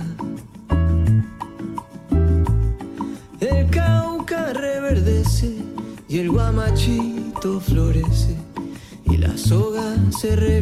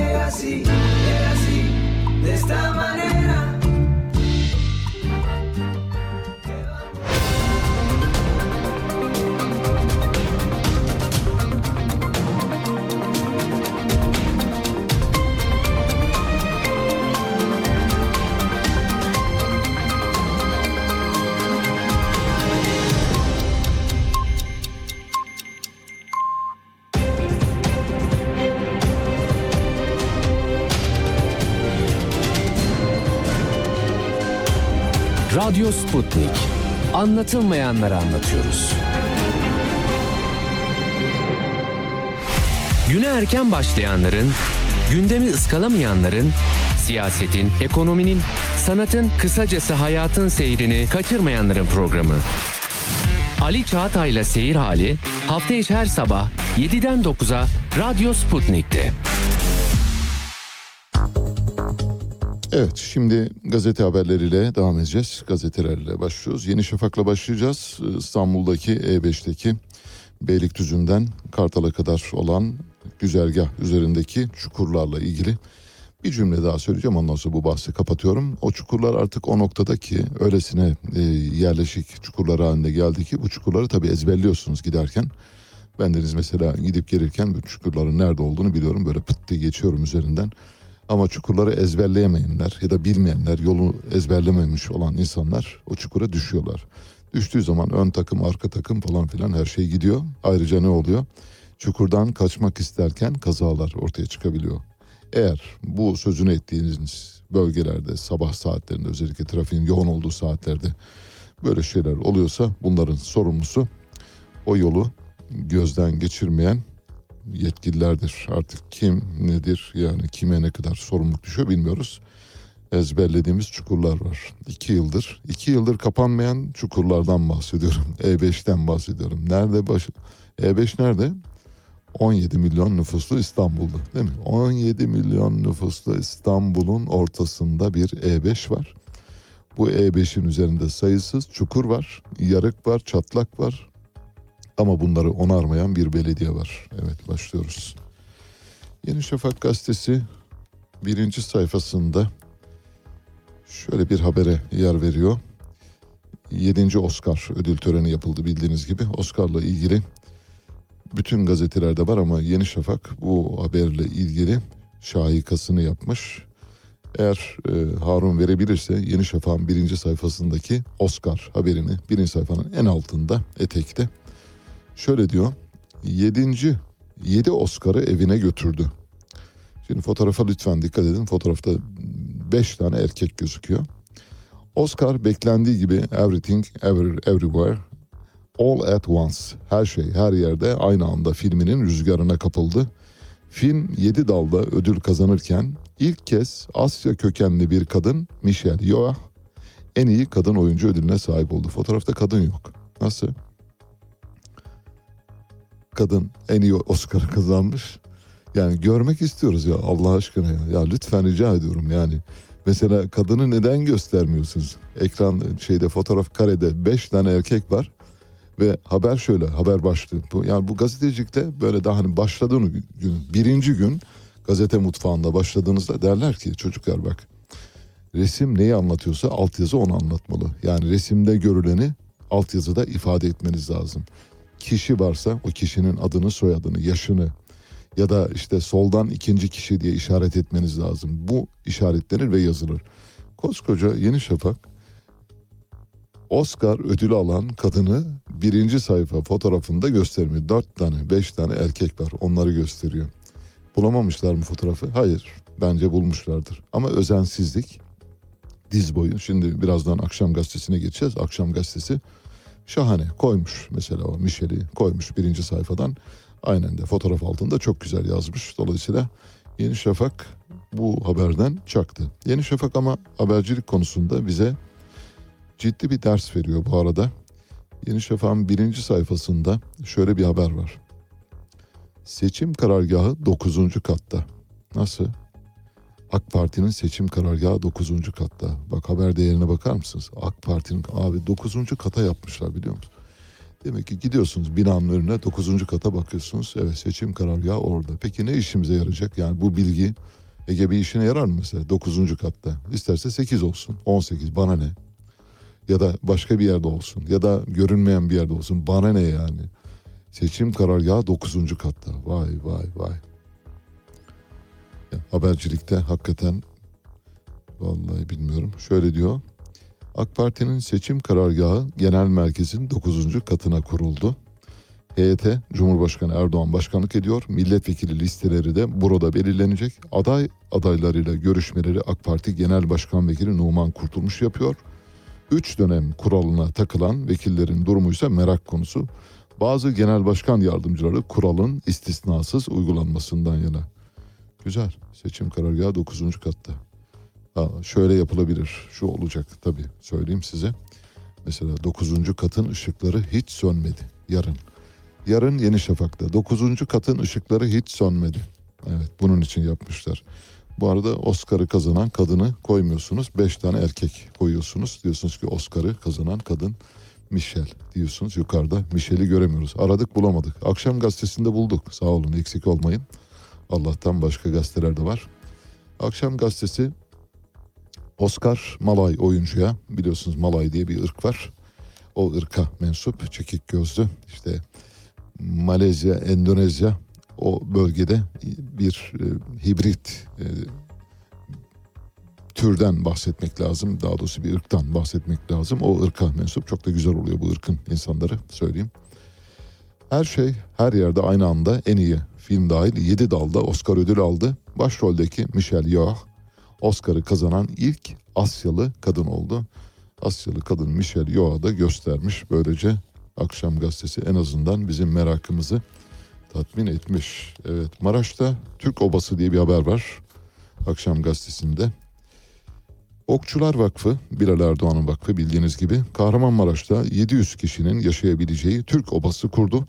Çadırlarda engelli, şehit ailesi ve ampute afetzedelere öncelik tanınıyor diyor. Teşekkür ediyoruz Okçular Vakfı'na. Sabah gazetesindeyiz. Sabah gazetesinin birinci sayfasında Emine Erdoğan'la ilgili bir haber var. Emine Erdoğan'ın da bu bölgedeki yaptıklarıyla ilgili. Emine Erdoğan'ın onursal başkan olduğu TOGEM'der depremden bir saat sonra harekete geçip yardım götürdü. TOGEM'der atölyelerinde ürettiği battaniye ve gıdanın yanı sıra kıyafet, su, ilaç, hijyen malzemelerini deprem bölgesine aralıksız ulaştırıyor.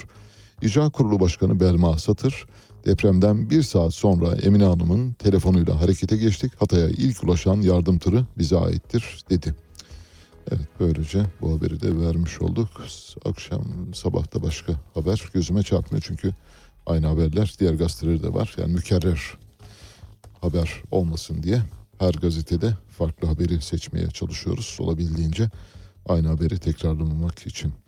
Cumhuriyetteyiz. Cumhuriyet bir aileye tek mezar diyor. Bu çok dramatik. Ben bunu televizyondan da izledim. Ailenin dramı yani gözler yaşartıcıydı. inanılmazdı. Gözyaşları içinde anlatıyor. Hatay'da depreme yakalanan Vedi Saitoğlu Cumhuriyet Gazetesi'ne konuşmuş. Saitoğlu akrabalarını kurtarmak için iş makinesi aradıklarını operatörü ikna etmek için babasının kepçenin önüne yattığını söyledi. Kardeşimin eşi Hüseyin, iki çocuğu Ege ve Ayşe'yi aynı mezara gömdük diyor. Bir aile topluca tek mezara gömmüş. Şimdi düşünün mesela bir yakınınız ölüyor ve yakınınızın mezarını bilmiyorsun. Mezar ziyareti önemlidir. Yani işte yaşatmak için ya da onlar anılarını en azından e, sıcak tutmak için işte bir vefa borcudur mezar ziyareti. Bayramlarda gidilir. Bundan yoksun olacak bu bölgedeki insanlar.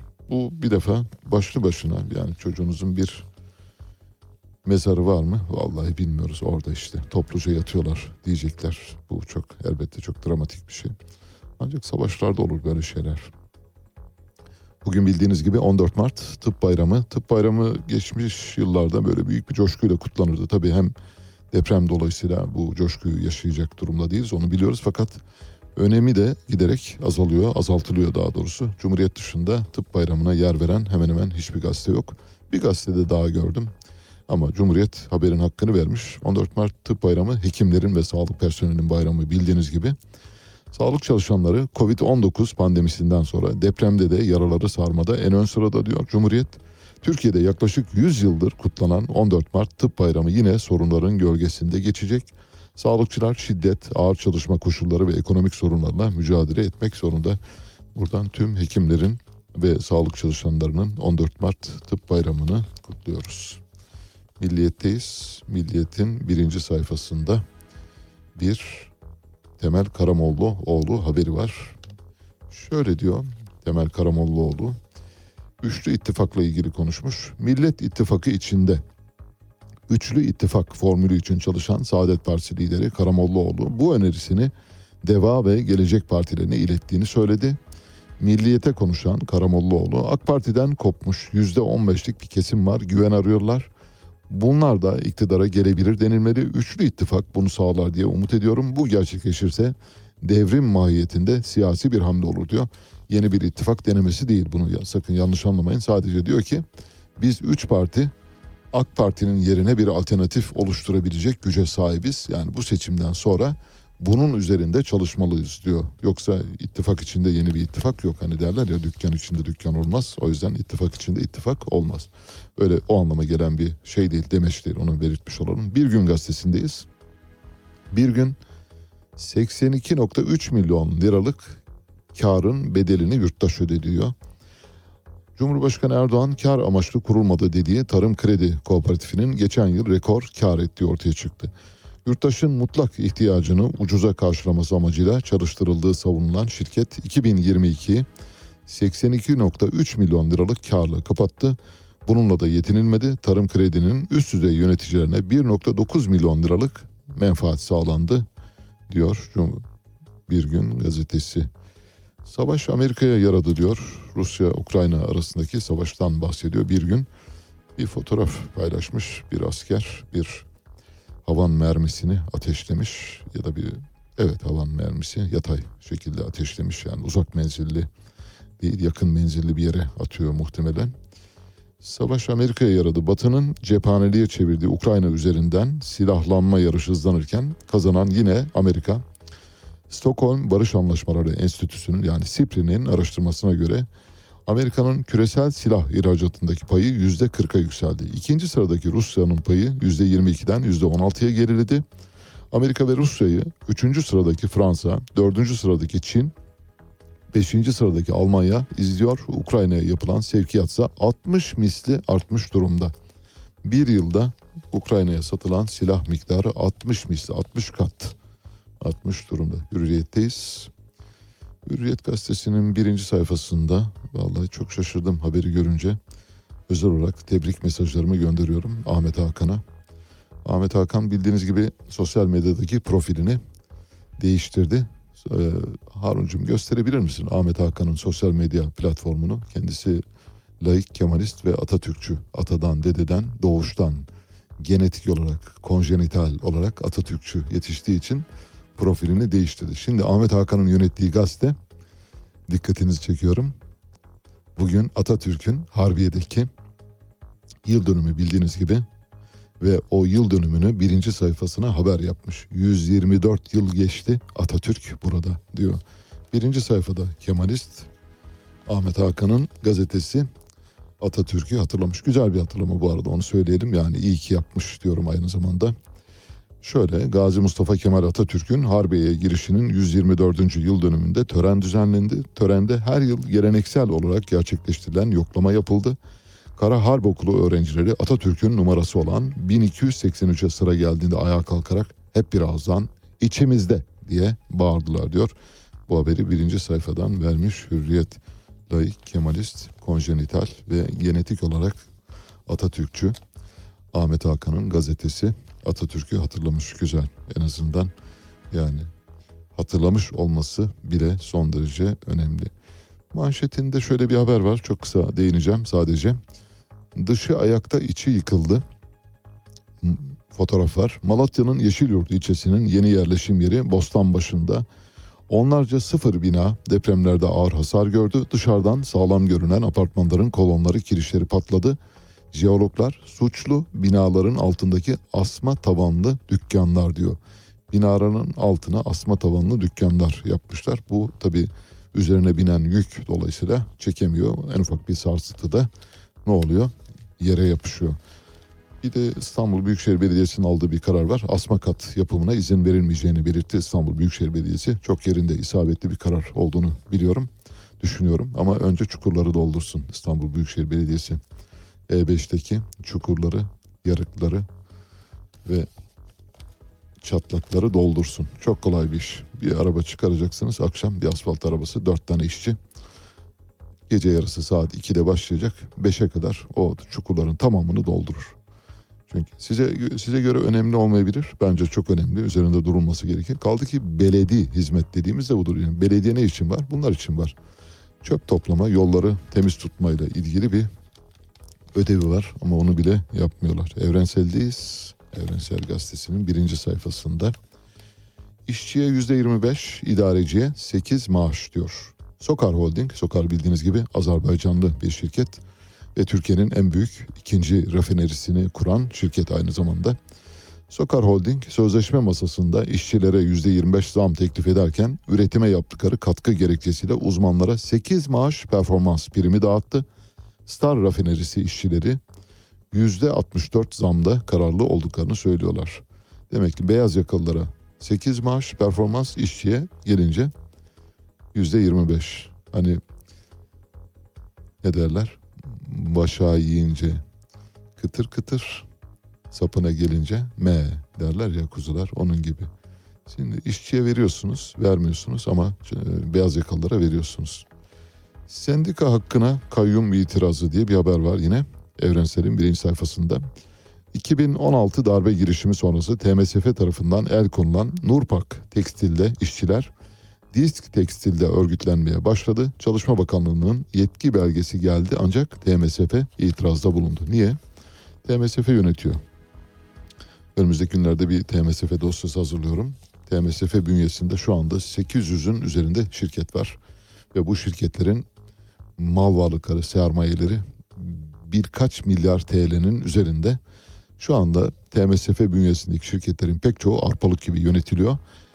Bunu bilerek söylüyorum hani bir e, çamur atmak için değil. Asla böyle bir şey yapmıyoruz zaten biliyorsunuz. Asla kimseye herhangi bir şekilde haksızlık yapmamaya gayret ediyoruz. Yani haber yaparken kılı kırk yararak hareket ediyoruz ama elimde çok somut bilgiler var. Mesela TMSF bünyesine geçmiş şirketler alım yaparken, tedarikte bulunurken diyelim ki bir gıda firmasını TMSF kayyumları yönetiyor değil mi? Kayyum ne yapıyor? Alım yaparken o güne kadarki tedarikçileri elinin tersiyle itiyor. Size ambalaj malzemesi veren, size e, lojistik sunan şirketleri itiyor. Ne yapıyor? Pazarlıklar yapıyorlar. Size komisyon veren şirketlerle çalışıyorsunuz. Birkaç tane önemli şikayet var. Onları değerlendirerek hareket edeceğim. Dosyayı hazırlıyorum. Örneğin bazı şirketler mesela 30 yıldır iş yaptıkları şirketlere tedarik sağlayamaz duruma gelmişler. TMSF'de atanan kayyumlar diyor ki biz artık sizinle çalışmayacağız. Ama bakın biz bu şirkete bütün ömrümüzü verdik diyorsunuz. Bizi ilgilendirmez. Biz onlarla sizle çalışmayacağız. Kimle çalışacaksınız? O sizi ilgilendirmez diyor. Şimdi TMSF orada yani kayyumlar buradan ihbar ediyorum. Kayyumlar bu işi istismar ediyorlar. Muhtemelen işin içinde akçalı bir durum var. Muhtemelen akçalı durum derken akçalı durumun herhalde literatürdeki tam karşılığını biliyorsunuz. Öyle bir durum var ve istedikleri şirkete vererek oradan kazan kazan politikası gidiyorlar. Kazan kazanın da ne anlama geldiğini biliyorsunuz. Dolayısıyla diğer anlamını zikretmiyorum bile. Akit gazetesindeyiz. Akit'in birinci sayfasında Türkiye Suriye zirvesi 16'sında diye bir haber var. Bildiğiniz gibi zirve artık geliyor. Fakat Akit haberi kaleme alırken bakın şimdi haberi okuduğum zaman haberin ne kadar böyle aykırı bir dille yazıldığını göreceksiniz. Suriye'de 2011'deki iç savaş sonrası bozulan Ankara-Şam ilişkilerinde normalleşme adımları atılmaya devam ediyor. Türkiye, Rusya, Esed rejimi ve İran arasındaki Dışişleri Bakan Yardımcıları düzeyindeki toplam 16 toplantı 16 Mart'ta Moskova'da başlayacak. Hala Esed diyor. Hala Esed. Hala Şam rejimi. Hala rejim diyorsunuz. Ya lütfen adını koyun artık. Anlaşmak zorundayız. Anlaşacağız. Bu saatten sonra Suriye ile anlaşmadan yaşayamayız. Ayrıca Suriye ile bizim hiçbir sorunumuz yok. Suriye belasını başımıza aşan Amerika Birleşik Devletleri'dir. Amerika Birleşik Devletleri'nin jandarması olarak oraya girdik. Hiç işimiz yokken oraya girdik. Kendi başımıza bela aldık. Ama siz hala görüşmeler başlamış hala Esed diyorsunuz. Hala rejim diyorsunuz. Hala Şam rejimi diyorsunuz. Adını koyun. Beşar Esad. General Beşar el Esad. Lütfen rica ediyorum adını doğru koyalım. Milli Gazete son gazetemiz. Ondan sonra birkaç haber var onlara geçeceğiz. Milli Gazete'nin birinci sayfasında paran kadar manipülasyon diyor. Şöyle Sanal dünya adı gibi gerçek değil. Sosyal medya anketlerinde 1000 TL'den başlayan fiyatlarla bot hesap yani sanal hesap satın alıp anketler manipüle edilebiliyor diyor. Bunu biliyoruz. Dolayısıyla Milli Gazete'nin verdiği bu bilgi herhalde çok fazla yeni bir şey olmasa gerek. Ben Ali Çağatay, Radyo Sputnik'te seyir halindesiniz. Müthiş bir Kuzuların Sessizliği filmi oynanıyor şu anda maalesef kimsenin sesini çıkarmadığını görüyoruz. Bu devletin kadim devlet, bani devlet, baba devlet olması ilkesiyle bağdaşmıyor. Habercilik birilerinin verilmesini istemediği olayları açıklamak ve kamuoyuyla paylaşmaktır. Bu kapsamın dışında kalan olayları vermek habercilik değil, halkla ilişkiler faaliyetidir. George Orwell Ali Çağatay'la Seyir Hali hafta içi her sabah 7 ile 9 arasında Radyo Sputnik'te. Evet. Şimdi birkaç küçük haber var. Ondan sonra telefon bağlantımız olacak. 9'da çeyrek kala İstanbul Veteriner Hekimler Odası Başkanı Profesör Doktor Murat Arslan'la konuşacağız. Türkiye'de şap salgını giderek yayılıyor. Samsun, Denizli, Diyarbakır ve Siirt'te de dün 3 kentte 4'e çıktı. Hayvan pazarları kapatıldı, karantina uygulanıyor. Bu kentlerden diğer kentlere hayvan sevkiyatı da yasaklandı. E şimdi bayram geliyor, tabii insanlar Ramazan geliyor. Et yiyecekler iftarda elbette. Et fiyatları böylece yukarı doğru gidecek. Bunun arkasında bir komplo teorisi de var. İşin o kısmına çok fazla girmek istemiyorum ama Murat Arslan'a soracağım var mı yok mu diye. Çünkü sormak zorundayız. Biz şüpheden hareket etmek durumundayız. Gazeteciler şüpheden hareket etmek zorundadır. Hani diyorlar ki şap hastalığı uyduruldu. Et fiyatlarının yukarı doğru gittiği görüldü. İnsanlar e, ette şap var yemeyelim kardeşim o zaman ette olmasın falan deyip etten vazgeçebilirler gibi böyle bir kurgusal durumdan bahsediyorlar. Çok ihtimal vermiyorum ama soracağım Murat Arslan'a. Birleşmiş Milletler kolera salgını Afrika'da 11 ülkede endişe verici boyutta diyor. Şu anda Afrika'da Burundi, Kamerun, Demokratik Kongo, Etiyopya, Güney Afrika Cumhuriyeti, Mozambik, Nijerya, Kenya ve Somali'de kolera salgını hat safhada en fazla etkilenen iki ülke var. Malawi ve Mozambik. Temiz su ihtiyacı hat safhada e, bir vibrio bakterisi neden oluyor koleraya. Hastalık tedavi edilmediği takdirde ölümcül olarak sonuçlanabiliyor ishalle birlikte bildiğiniz gibi. Vatikan'dan güzel bir haber var. Vatikan yeni reformunu yapıyor. Reformun ikinci adımı 21. yüzyıla tekabül ediyor. Vatikan rahiplere yaklaşık bin yıldır uygulanan bir yasak vardı. Bu yasağı kaldırmak istiyor Papa Francis. Papa bildiğiniz gibi kendisi Arjantinli ve Fransisken mezhebine mensup. Fransisken mezhebi Hristiyanlık mezhebindeki kime benziyor? Vallahi Bektaşi dedelerine çok benziyor. Hani böyle bir lokma bir hırka öyle yaşıyorlar. Fransisken rahipleri filmlerde eğer gördüyseniz onlar böyle tek tip bir cübbe giyerler. Bu tek tip cübbe bir torbadan oluşur. Bildiğimiz şeker torbası, şeker kamışı torbasını üçgen biçimde bir yerinden kesiyorlar. O üçgen biçimdeki kestikleri yerden kafalarını geçir kafalarını geçiriyorlar. Sonra oluyor size cübbe. İşte bu onların bir lokma bir hırka. Yani biz işte giyindik. Giyinmekse giyindik diye torbaya giyiniyorlar ve torbanın içinde böyle hangi renkte diyelim boz renkli kumaşlardan yapılmış. Boz renkli bordoya çalan kumaşlardan yapılmış. E, Umberto Eco'nun Gül'ün adı e, kitabının bir de filmi vardı. Sinemaya uyarlanmış. Oradaki rahipler işte Fransisken o şeyleri giyiyorlar. Papa diyor ki bundan böyle bu bin yıllık yasağı kaldırmak gerekir. Rahiplere evlilik yasağı, cinsel ilişki yasağının gözden geçirmesi gerektiğini söylüyor. Bu bir anlamda Papa'nın cinsel devrimi gerçekleştirmek üzere olduğunu gösteriyor.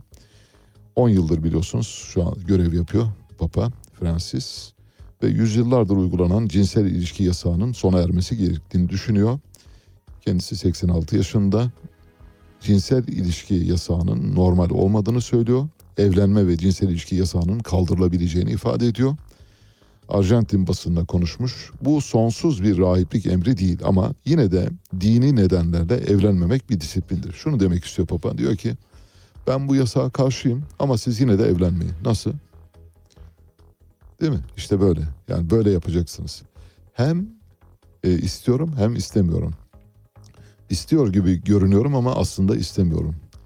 İstiyor gibi görünmekle birlikte aslında istemediğimi düşünüyorum gibi böyle çok çeşitleme yapabilirsiniz arka tarafında. Ben bu yasağa çok karşıyım. Epey karşıyım ama siz bence evlenmeyin diyor. E ne anladık biz bu işten? Açık açık mesela çıkın deyin ki vallahi kardeşim bu bir fizyolojik ihtiyaçtır. Rahipler de evlenebilir, rahibeler de evlenebilir, herkes evlenebilir, herkesin evlenme hakkı var diyebilirsiniz. Öyle demiyorsunuz. Vallahi yani ben çok taraftar değilim ama hani işte yine de kalksa iyi olur. Böyle yarım ağızda bir cinsel devrimi savunuyor. Katolik Kilisesi 11. yüzyılda mali nedenlerle rahiplerin evlenmesini yasaklıyor biliyorsunuz. Mali sebeplerle rahipler fakir insanlar ve kilise bekar rahiplerin ayrıca çocuk sahibi olamayacaklarını da kararlaştırmış ve varlıklarını da dini kurumlara bağışlamaları yönünde adım atmıştı. Bu da rahiplerin hani dünya malı dünyada kalır demek için dünyada mekan ahirette iman bizdeki yaklaşımıyla söylemek gerekirse bu darbı meselin bu metaforun bir sonucu olarak rahiplere evlenme yasağı konmuş. Diyor ki çocuk sahibi olmayın, mülk sahibi de olmayın. Mülk de bu dünyada kalacak, çocuk da bu dünyada kalacak. O zaman bu dünyadan giderken arkanıza hiçbir şey bırakmanıza gerek yok diyor. Şimdi Papa Francis'in bu cinsel devrimle ilgili yaklaşımını eğer çok iyi daha yakından tanımak istiyorsanız size bir kitap önereceğim. Eric Fromm, Eric Fromm bildiğiniz gibi 70'li ve 80'li yıllarda fırtına gibiydi. Yani herkes Eric Fromm okumayanı böyle büyük cahil gözüyle bakıyorlardı. Çok ay, ay çok cahil. Fromm'u bile bilmiyor şekerim biliyor musun falan diye böyle konuşulurdu arkadaşlar arasında. O yüzden böyle koltuğunuzun altında bir tane Fromm kitabıyla gezmeniz lazım. Fromm'un en baba, en beylik eserlerinden bir tanesi de Olmak ya da Sahip Olmak. Çok güzel bir kitaptır tavsiye ederim. Şöyle özetini yapayım yani çok küçük bir cümlelik özetini yapayım. Diyor ki bir şeye sahip olduğunuz zaman aslında siz o şeye sahip olmuyorsunuz, kendiniz oluyorsunuz. Bir şeye sahip olmak aslında kendinizin var olmasıyla ilgili bir süreçtir. Ne demek bu? İşte bir kadını seviyorsunuz ve ona sahip olmak istiyorsunuz. Onunla iletişiminiz başladıktan sonra o sizin tekerinize girdikten sonra çünkü mal gibi görülüyor maalesef. Yani kadın erkek ilişkilerindeki bütün süreçlere baktığımızda bütün toplumlarda var bu aşağı yukarı maalesef. Eğer ona sahip olduysanız siz aslında kendinizi tatmin ediyorsunuz. Kendinizi tatmin etmek için bir şeye sahip oluyorsunuz. Sahip olduğunuz her şey kendinizi tatmin etmekle ilgili. Yoksa sizin buna ihtiyacınız bile olmayabilir ama fazlasına sahip olarak mesela çok sayıda arsa biriktiriyor adam. Çok sayıda otomobili var, çok sayıda şirketi var.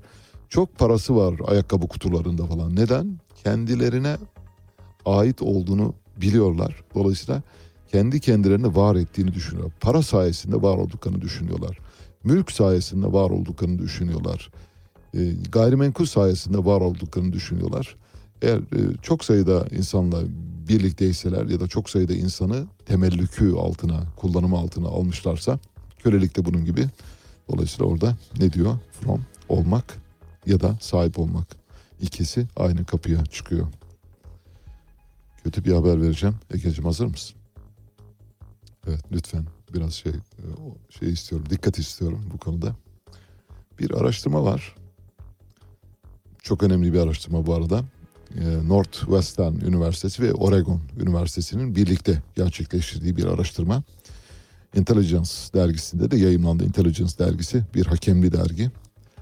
Araştırma şu diyor ki 1932'den bu yana her 10 yılda bir insan IQ'su 3 ila 5 puan artıyordu. Buna Flynn etkisi diyoruz. Yani her 10 yılda bir insanın IQ'su işte ortalaması diyelim 80 10 yıl sonra 83'e çıkıyor. Buna Flynn etkisi diyoruz. Fakat diyor araştırma özellikle son yıllarda IQ gelişimi giderek gerilemeye başladı. Ve özellikle 18-22 yaş grubunda daha fazla gerilemeye başladı. Ortalama pek çok ülkede yapılan araştırma çok kapsamlı bir araştırma bu arada. Hani böyle uyduruk bir araştırmadan bahsetmiyoruz. Hakemli bir dergide yayınlanmış, kanıtlanmış her şeyle. Çok sayıda insanı uzunca bir süre gözlemişler. O gözlemlere dayalı olarak farklı ülkelerde yapılan araştırmalarda insanların IQ'sünün düştüğü ortaya çıkmış. Intelligence dergisinde yayınlanan araştırmaya göre 18-22 yaş grubunda daha az eğitimli kişilerde IQ düzeylerinin düştüğünü gösteriyor. Araştırmacılar Flynn etkisinin Amerika'da 2006'dan 2018'e değişip değişmediğini belirlemek için işe koyuluyor. Normalde daha genç kuşakların önceki yaş grubuna göre daha yüksek IQ puanına sahip olması gerekiyor. Ne demek bu? Şimdi kuşak bildiğiniz gibi kuşağı 25'er yıl diye niteliyoruz biz. Literatür böyle. Mesela bir şirket dördüncü kuşağı tarafından yönetiliyor derseniz, dördüncü kuşak tarafından yönetiliyor derseniz 25'lere böleceksiniz. 25, 25, 25 yani bir insanın iş yapabilme becerisinin olduğu dönem 25 yıldır. 30 da olabilir ama ortalaması 25. Dolayısıyla kuşak dediğimiz şey 25. Bu şu anlama geliyor. Şu anda 25 yaşında olan birisi kendisinden 25 yaş daha büyük işte babası olabilir. Onun zekasının daha altında olduğunu söylüyor. Araştırma söylüyor. Ben araştırmanın aktarıcısıyım. Araştırmacılar 1932'den bu yana ortalama IQ puanlarının her 10 yılda yaklaşık 3 ila 5 puan arttığını. Bununla birlikte Amerikalı araştırmacılar çalışmalarında 2006'dan 2018'e kadar Amerikalı yetişkinler tarafından çevrim içi olarak tamamlanan yaklaşık 400 bin IQ testine 400 bin önemli bir denek sayısı 2011'den 2018'e kadar uluslararası bilişsel yetenek kaynağından verilere baktılar. Her iki testten elde edilen verileri birbirleriyle karşılaştırdılar. Bulgular bu testlerin her ikisinde de ters bir Flynn etkisi olduğunu yani IQ puanlarının yükselmediğini aksine düştüğünü gösterdi. Ayrıca son dönemde farklı ülkelerde yapılan araştırmalarda insanların IQ'sünün düştüğünü ortaya koyuyor. Finlandiya'da yapılan bir çalışmada 1997-2009 arasında Finlerin IQ'sünde 2 puanlık bir düşüş olduğu belirlenmişti. Fransa'da IQ oranları 1999-2009 arasında 3.8 puan düşmüş. Fransızlar fena halde geriliyor. Şimdi bunun neye bağlı olduğuna dair bir tartışma var. O kısmını da bahsedeceğim. Ondan sonra kapatıyorum bu bahsi. Pandeminin buna sebep olmuş olabileceği iddia ediliyor. İki sebepten dolayı bu araştırmada söylemiyor ama ben ikinci sebebi ben katacağım. Çünkü orada da böyle hafif kaotik bir durum var. Hafif böyle paranoid bir duruma doğru gidiyor. Çünkü deniliyor ki bu mRNA aşıları işte genetik sistemi bozuyor. Dolayısıyla mRNA aşıları bizim genetik yapılarımızda bozulmaya yol açıyor. Aşıların da buna yol açma ihtimali var mıdır bilmiyoruz ama tabii aşıların etkilerini henüz daha test edebilmiş durumda değiliz. 2020-2023 3 yıl geçmiş. Araştırma bu kadar yeni değil. Araştırma geriye doğru 2008'den başlıyor. Ama pandemi döneminde bunun etkisinin artmış olabileceği bir varsayım olarak dile getiriliyor araştırma yapanlarca. Deniyor ki pandemide eve kapandık. Bu bizi geriletti sosyalleşmemiz daha zayıfladı. Sosyalleşmemiz zayıflayınca insanlar biliyorsun ne diyor? Barikayı hakikat, müsaademeyi efkardan doğar. Ne demek? Fikirlerin ışığı ya da gerçeği fikirlerin çatışmasından doğar diyor. Bir kıvılcım ancak fikirler çatışırsa. Şimdi birileriyle konuşmazsanız ne olur? Kendi kendinize düşünmüş olursunuz. Kendi kendinize düşündüğünüz zaman kendinizi yinelemiş olursunuz. Pandemi döneminde bir buçuk yıl içeride kaldık. Kimseyle konuşmadık. Tabii sosyalleştik ama işte gündelik konuşmadan bahsediyoruz. Yüz yüze yaptığımız konuşmalardan, sokağa çıkarken yaptığımız konuşmalardan, minibüse para verirken yaptığımız konuşmalardan bahsediyoruz. Oradaki gözlemlerden bahsediyoruz. Parklarda oturmalardan bahsediyoruz. Bunlar olmadığı için o dönemde, pandemi döneminde IQ katsayımızın gerilemiş olma ihtimali var diyor araştırmacılar. Ben ona bir şey daha ilave ediyorum mRNA aşılarının da IQ oranları üzerinde bir geriletici etkisi var mıdır yok mudur? Bunu da önümüzdeki dönemde bilim adamları, bilim insanları ortaya çıkaracaktır diye düşünüyorum. İngiltere, Norveç, Danimarka, Avustralya gibi ülkelerde de benzer sonuçlar çıkmış. Almanya'da yapılan yeni bir araştırmaya göre de pandemi döneminde buraya dikkat. Pandemi döneminde çocuklarda IQ oranlarında ciddi düşüş ortaya çıkmış. Neye bağlı? pandemide iletişimsizliğe bağlı. Aşılar sonra geliyor. Aşının etkisi olup olmadığını bilmiyoruz. Aşı karşılığı olmasın diye herhangi bir ön yargıda da bulunmuyoruz. Başka bir haber var şimdi. Suudi Arabistan hafta sonu tatilini 3 güne çıkarmayı değerlendiriyor. Papa, Katolik dünyasının ruhani lideri bin yıllık cinsel yasağı kaldırıyor ve cinsel devrim yaparken Suudi Arabistan şimdilik ne yapıyor? Hafta tatiliyle. Suudi Arabistan hafta tatilini 3 güne çıkaracak. Daha önce bildiğiniz gibi Birleşik Arap Emirlikleri 4,5 güne düşürmüştü. Yani 4,5 günlük çalışma süresi var. Dolayısıyla 2,5 gün şimdi Suudi Arabistan onun bir adım ötesine geçiyor. Günlük Arapça yayın yapan El Medine gazetesinin haberine göre Suudi Arabistan İnsan Kaynakları ve Sosyal Kalkınma Bakanlığı hafta sonu tatilini 3 güne çıkarmayı değerlendiriyor. Hafta sonu deyince elbette Müslüman ülkelerde biliyorsunuz Cuma günü yani es, esas itibariyle yani vazgeçilmez bir şekilde Cuma günleri de tatildir. Dolayısıyla Perşembe, Cuma, Cumartesi olabilir. Ya da e, Cuma, Cumartesi, Pazar olabilir. Bu şekilde dizayn edecek ama nasıl dizayn edeceğini bilmiyoruz. Suudi Arabistan gazetesi haftalık iş günü sayısının dörde düşürme planları arasında olduğunu belirtiyor. Birleşik Arap Emirlikleri merkezi Gulf News gazetesi de Umman'ın da bu konuyu değerlendirdiğini bildiriyor. Bildiğiniz gibi Körfez ülkeleri Suudi Arabistan'a bakarlar. Suudi Arabistan büyük abi, büyük abi ne yaparsa onlar da onun izini takip ederler. Başka ne var bakıyorum. Birleşik Arap Emirlikleri'nde tüm devlet dairelerinde çoğu özel şirketlerde pazartesiden perşembeye kadar 7.30'da 15.30 arasında mesai yapılıyor. Cuma günü de 7.30'da 12 arasında mesai yapılıyor. Türk Ticaret Bankası TMSF tarafından satılıyor. Türk Ticaret Bankası bildiğiniz gibi 2001 krizinde batan bankalardan biriydi. Alaaddin Çakıcı ile Korkmaz Yiğit arasında bir e, tartışmaya da konu olan bir bankaydı. Biliyorsunuz Korkmaz Yiğit almıştı. Fakat Alaaddin Çakıcı telefon ediyor ve bu banka işinden vazgeç diyor. Korkmaz Yiğit de ne demişti? Vallahi adam aradığı zaman kimyam değişiyor demişti. Literatüre böyle bir şey girdi.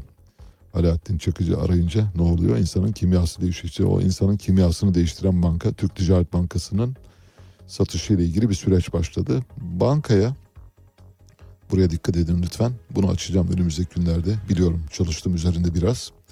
Tasarruf mevduatı sigorta fonu tarafından satışa çıkarılan Türk Ticaret Bankası'na halka açık olan Rubenis Tekstil talip oldu şirket satın almak için ihaleye katılacağını açıkladı. Şimdi bu Rubenis Tekstil Türk Ticaret Bankası ile ilgili dosya çalışmasını ikmal ediyorum. Tamamladığım zaman sizinle paylaşacağım. Diyeceksiniz ki bir banka satışının bu kadar önemi var mı? Var. Neden? Çünkü Türkiye'de banka lisansı verilmiyor artık. Yani uzunca bir süredir Türkiye'de yeni banka lisansı verilmiyor. Mevcut bankalardan birinin lisansını alarak bankacılık yapabilirsiniz. Bu da tabii çok zor. Yani ateş pahası. Şu anda TMSF'nin elinde iki tane banka var. Bir tanesi Adabank, uzanlardan alınan banka. Öteki de Türk Ticaret Bankası. Şimdi Türk Ticaret Bankası gidiyor. Elde kaldı bir tane o bankayı da satacaklar. Dolayısıyla banka ruhsatı o kadar pahalı bir şey ki bankacılık yapacak olanlara şu anda gün doğmuş durumda. Bu meseleyi çözümleyip size önümüzdeki hafta aktarmaya çalışacağım. Bilim insanları yapay zekaya insan zihnini okutmayı öğretmeye başladılar. Diyeceksiniz ki nasıl oluyor? Haber şöyle Japonya'daki Osaka Üniversitesi'nde görev yapan araştırmacılara göre yapay zeka insan beynindeki aktivite üzerinden yüksek çözünürlüklü görüntüleri yeniden oluşturarak zihin okuma için eğitilebilir. Yu Takagi ve Shinji Nishimoto imzalı bir araştırma makalesi bilim insanlarının stabil difüzyon adını verdikleri öğrenme modeline birazdan anlatacağım bunun ne demek olduğunu. Adını verdikleri modeli insanların zihnindeki görselleri yapay zekaya aktarmak için nasıl kullanılabileceğini. Nasıl yapıyor sizce? Şöyle. Beynimizde bir kan akışı var değil mi? Damarlarımızın tamamında bir kan akışı var. Beyindeki kan akışını takip ederek kan akışındaki hızlanmayı, iğmelenmeyi, yavaşlamayı ve stabilizasyonu tespit ederek ona göre insanın zihninde yeni bir düşünce oluştuğunu belirliyor. Aynı parmak izlerini bir araya getirdiğinde yani aynı sinyali aldığınızda örneğin deney ediyorsunuz ki karşıdan bir aslan geliyor diyorsunuz. Aslan geliyor dediğiniz anda ek- ekranda mesela bir aslan ağzını açıyor, kükrüyor. karşıdan aslan geliyor dediğinizde eğer kişinin beyninde bir korku penceresi açılıyorsa o korku penceresini bilgisayar kaydediyor. Tak koyuyor. Sonra başka bir şeyle korkutuyorsunuz. Orada da aynı pencere açılıyor ama bu defa daha küçük açılıyor. Dolayısıyla daha az korku ortaya çıkmış oluyor. Bunun gibi işte mutluluk, öfke, heyecan ve benzeri duyguların tamamını bu şekilde kan akımını takip ederek kan akımı deveranının verdiği refleksi ölçerek bunu bir algoritma halinde yazılım haline getirerek insanın düşüncesini okuyabilecekler. O e, şey tabii elbette bunun için bir şey takılı olacak. Bir giyilebilir bir cihaz olacak. O cihaz üzerinizde olduğu zaman sizin düşüncelerinizi okuyabilirler. Ha diyeceksiniz ki bu cihazı giyip giyme. İşte cihazı giyip giymemek sizin elinizde değil. Orwell'in 1984'ü ve hayvan çiftliğini biliyorsunuz değil mi? Orada yazılanlara bakarsanız hiç öyle paşa paşa giyeceksiniz. O giyilebilir şeyleri e, gi, daha doğrusu e, akıllı giysileri giymek zorunda kalacaksınız. Bir süre sonra insanlar tek tipe doğru dönüşecek. Ne zaman olacak? Vallahi 100 yıla kalmaz benim söyleyeyim. Yani ben öyle tahmin ediyorum. Evet şimdi her derdimiz bitti. Bir derdimiz vardı. Antakya künefesi acaba Avrupa Birliği tarafından tescil edilecek mi? Yani Avrupa Birliği Antakya künefesini bir e, soyut miras haline getirecek mi diye oldu çok şükür. Antakya künefesinin coğrafi işaret tesciline ilişkin karar Avrupa Birliği ve Avrupa Birliği'nin resmi gazetesinde yayımlandı. Antalya künefesi taklit ve çağrıştırmaya karşı Avrupa Birliği tarafından koruma altına alındı. Bu ürün tescil belgesinde ve ürün şartnamelerinde yer alan tekniklerle ilgili bölgelerde üretilebilecek. Daha önce Antakya künefesi dışında Antep baklavası, Aydın inciri, Bayramiç beyazı, Malatya kayısısı, Aydın kestanesi, Taşköprü sarımsağı, Milas zeytinyağı ve Giresun tombul fındığı da tescil edilmiş ve Avrupa Birliği tarafından koruma altına alınmıştı. E, zaten süreç Osman Kavala'nın tutukluluğunun sürdürülmesi üzerine kurulmuş. Aynen. Bu tutukluluk devam etmesi için hukuka karşı verilen bir mücadele haline girmiş durumda. Merkez Bankası'nın son aylarda izlemiş olduğu para politikası doğrudan enflasyonda bu sıçramaya yol açtı. E, yani ve de, devamı da gelecek. Ülkeyi aslında öyle yönetiyorlar ki adeta koca bir Survivor oyunu gibi. Bugün için önemli olan husus Türkiye'de bu sistemin değişmesidir. Bu sistem yani Cumhurbaşkanlığı hükümet sistemi Evet. maalesef uygulama aşamasında kağıt üzerinde durduğu gibi durmadı. Ali Çağatay'la Seyir Hali hafta içi her sabah 7 ile 9 arasında Radyo Sputnik'te.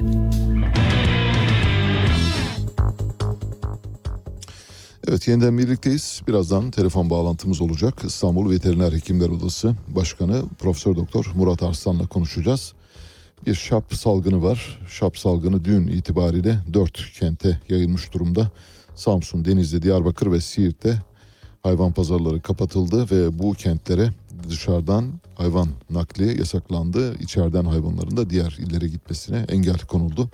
Şap hastalığının ne kadar e, büyük bir boyutta olduğunu ya da ne ne boyutta olduğunu anlamaya çalışacağız. Elbette yapılması gerekenleri de soracağız. Rusya bu süreç içinde e, tahıl anlaşmasının süresini 60 gün uzatmaya karar verdi. Bildiğiniz gibi geçen hafta Avrasya Un Sanayicileri Federasyonu Başkanı Günhan Ulusoy'la konuşmuştuk ve bu sürecin uzatılabileceğini herhangi bir sürpriz beklemediklerini söyledi. Ancak küçük bir sürpriz var onu söyleyelim. Daha önce bu anlaşmanın süresi 120'şer gündü. Yani Rusya her 120 günde anlaşmayı yeniden masaya yatırıyordu. Şimdi dedi ki 60 gün 60 gün sonra tekrar konuşacağız. Çünkü pazarlık kartının elinde olmasını istiyor. Rusya Dışişleri Bakan Yardımcısı Sergey Vershin'in görüşmenin ardından düzenlediği basın toplantısında Rusya Dışişleri Bakanlığı olarak Ticaret ve Kalkınma Konferansı Genel Sekreteri Rebecca Greenspan ve İnsani Yardım Koordinasyonu Ofisi Martin Griffiths başkanlığındaki Birleşmiş Milletler heyetiyle istişareleri tamamladık.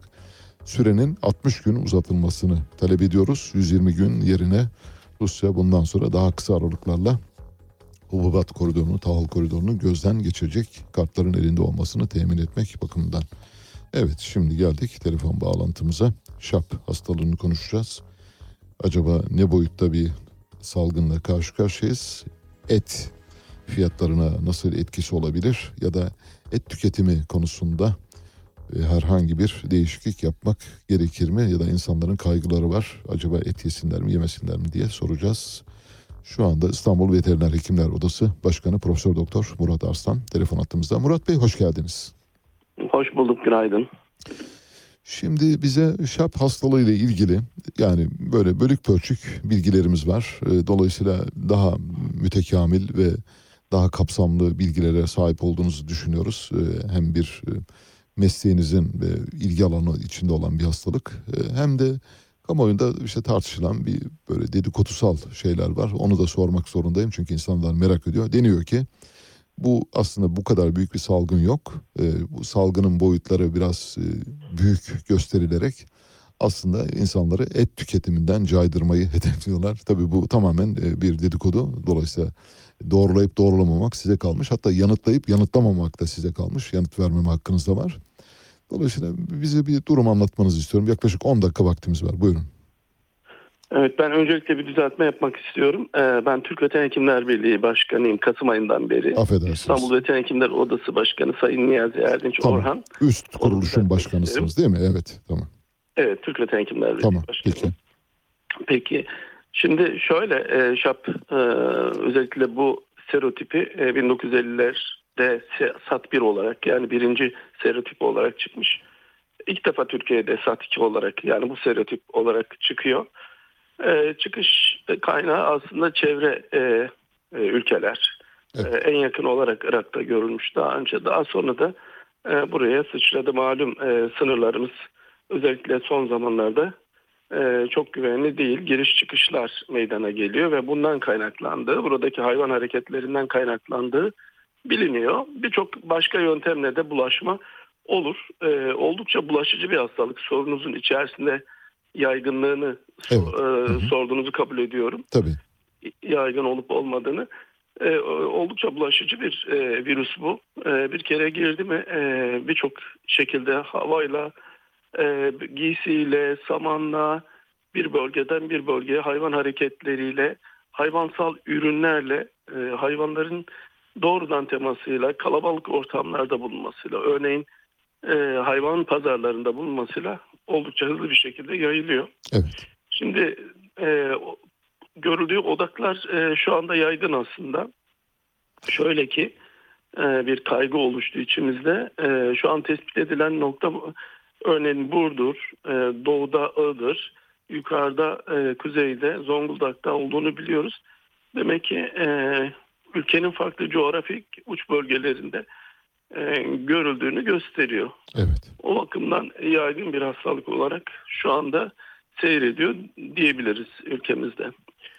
Ee, et fiyatlarına e, şeyi var mı? İsterseniz doğrudan Evet. gireyim. Tabii. Tabii tabii lütfen. Evet. Şöyle et fiyatlarına elbette etkisi olacak. Ee, ama bunu biraz kendimiz yaratıyoruz galiba.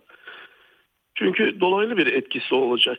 Bu e, hastalığın doğrudan insana geçmesi e, çok az e, ender olarak görülüyor. Bazı ciddi vakalar görülmüş ama yaygın olarak insan sağlığı üzerinde, toplum sağlığı üzerinde çok etkisi olduğu en azından veteriner hekimlik gözünden söylenemez.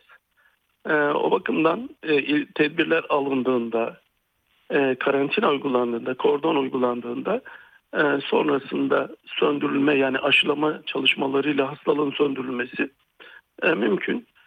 E, yalnız bazı e, adımlar şu anda atılıyor. Bu örneğin e, buna zarar verecek. Bu nedir? Et ithalatı. E, bu hastalık çıktığında et ithalatıyla ilgili gelişmeler oldu. Şu anda et ithaline izin verildi mi acaba bu yakın Evet. zamanda? Evet maalesef. Nereden ithal ediyoruz Murat Bey?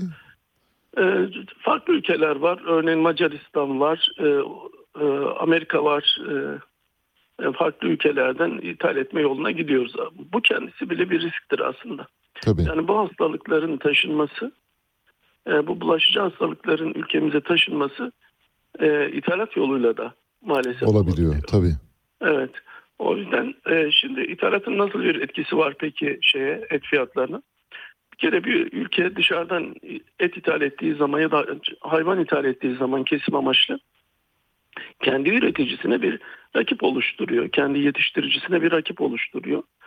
E, ve genelde dışarıdan gelen e, şu anda biraz değişti ama genelde dışarıdan gelen ürünün fiyatı içeriden yüksek oluyor, düşük oluyor.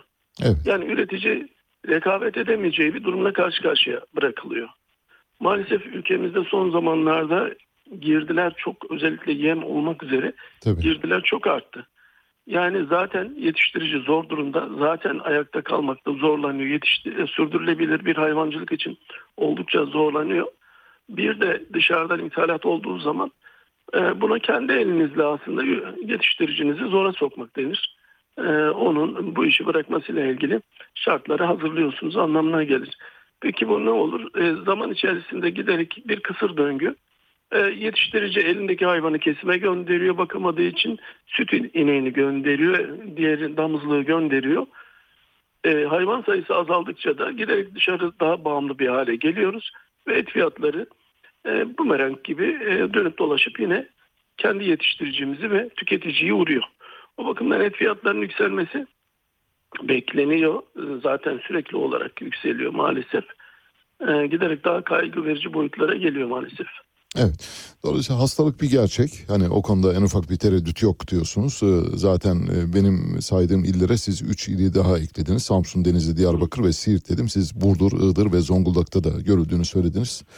Dolayısıyla yaygın bir e, duruma doğru geliyor. Bu yüzden de önlem alınması. Acaba bir, herhangi bir şekilde bulaş kaynağı konusunda bilgiye sahip misiniz? Yani nereden olduğunu tahmin edebilir misiniz? Hani bir ithalat yoluyla mı olmuştur yoksa işte herhangi bir bölgede bir hayvanın şu ya da bu şekilde e, kaptığını mı düşünüyorsun? E, kaynağı konusunda bir bilgiye Öyle. sahip misiniz? Aslında veteriner virologlar e, bunun açıklamalarını yaptılar. Daha önce uyardılar. E, Afrika ülkelerinde görüldüğünü, daha sonra giderek yaklaştığını, e, Irak ve çevresinde görüldüğünü, tedbirler alınması gerektiğini uyarmışlardı. E, bize göre bu hayvan hareketleriyle yakın komşularımızdan e, bulaştığını düşünüyoruz. Özellikle e, ithalatla bunun e, yakın komşulardan canlı hayvan ithalatıyla geçmiş olduğunu söylüyor özellikle viroloji hocalarımız.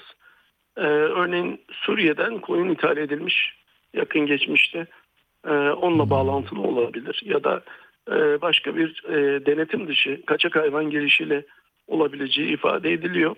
Biraz önce de söylediğim gibi aslında e, hayvandan hayvana geçmesi şart değil.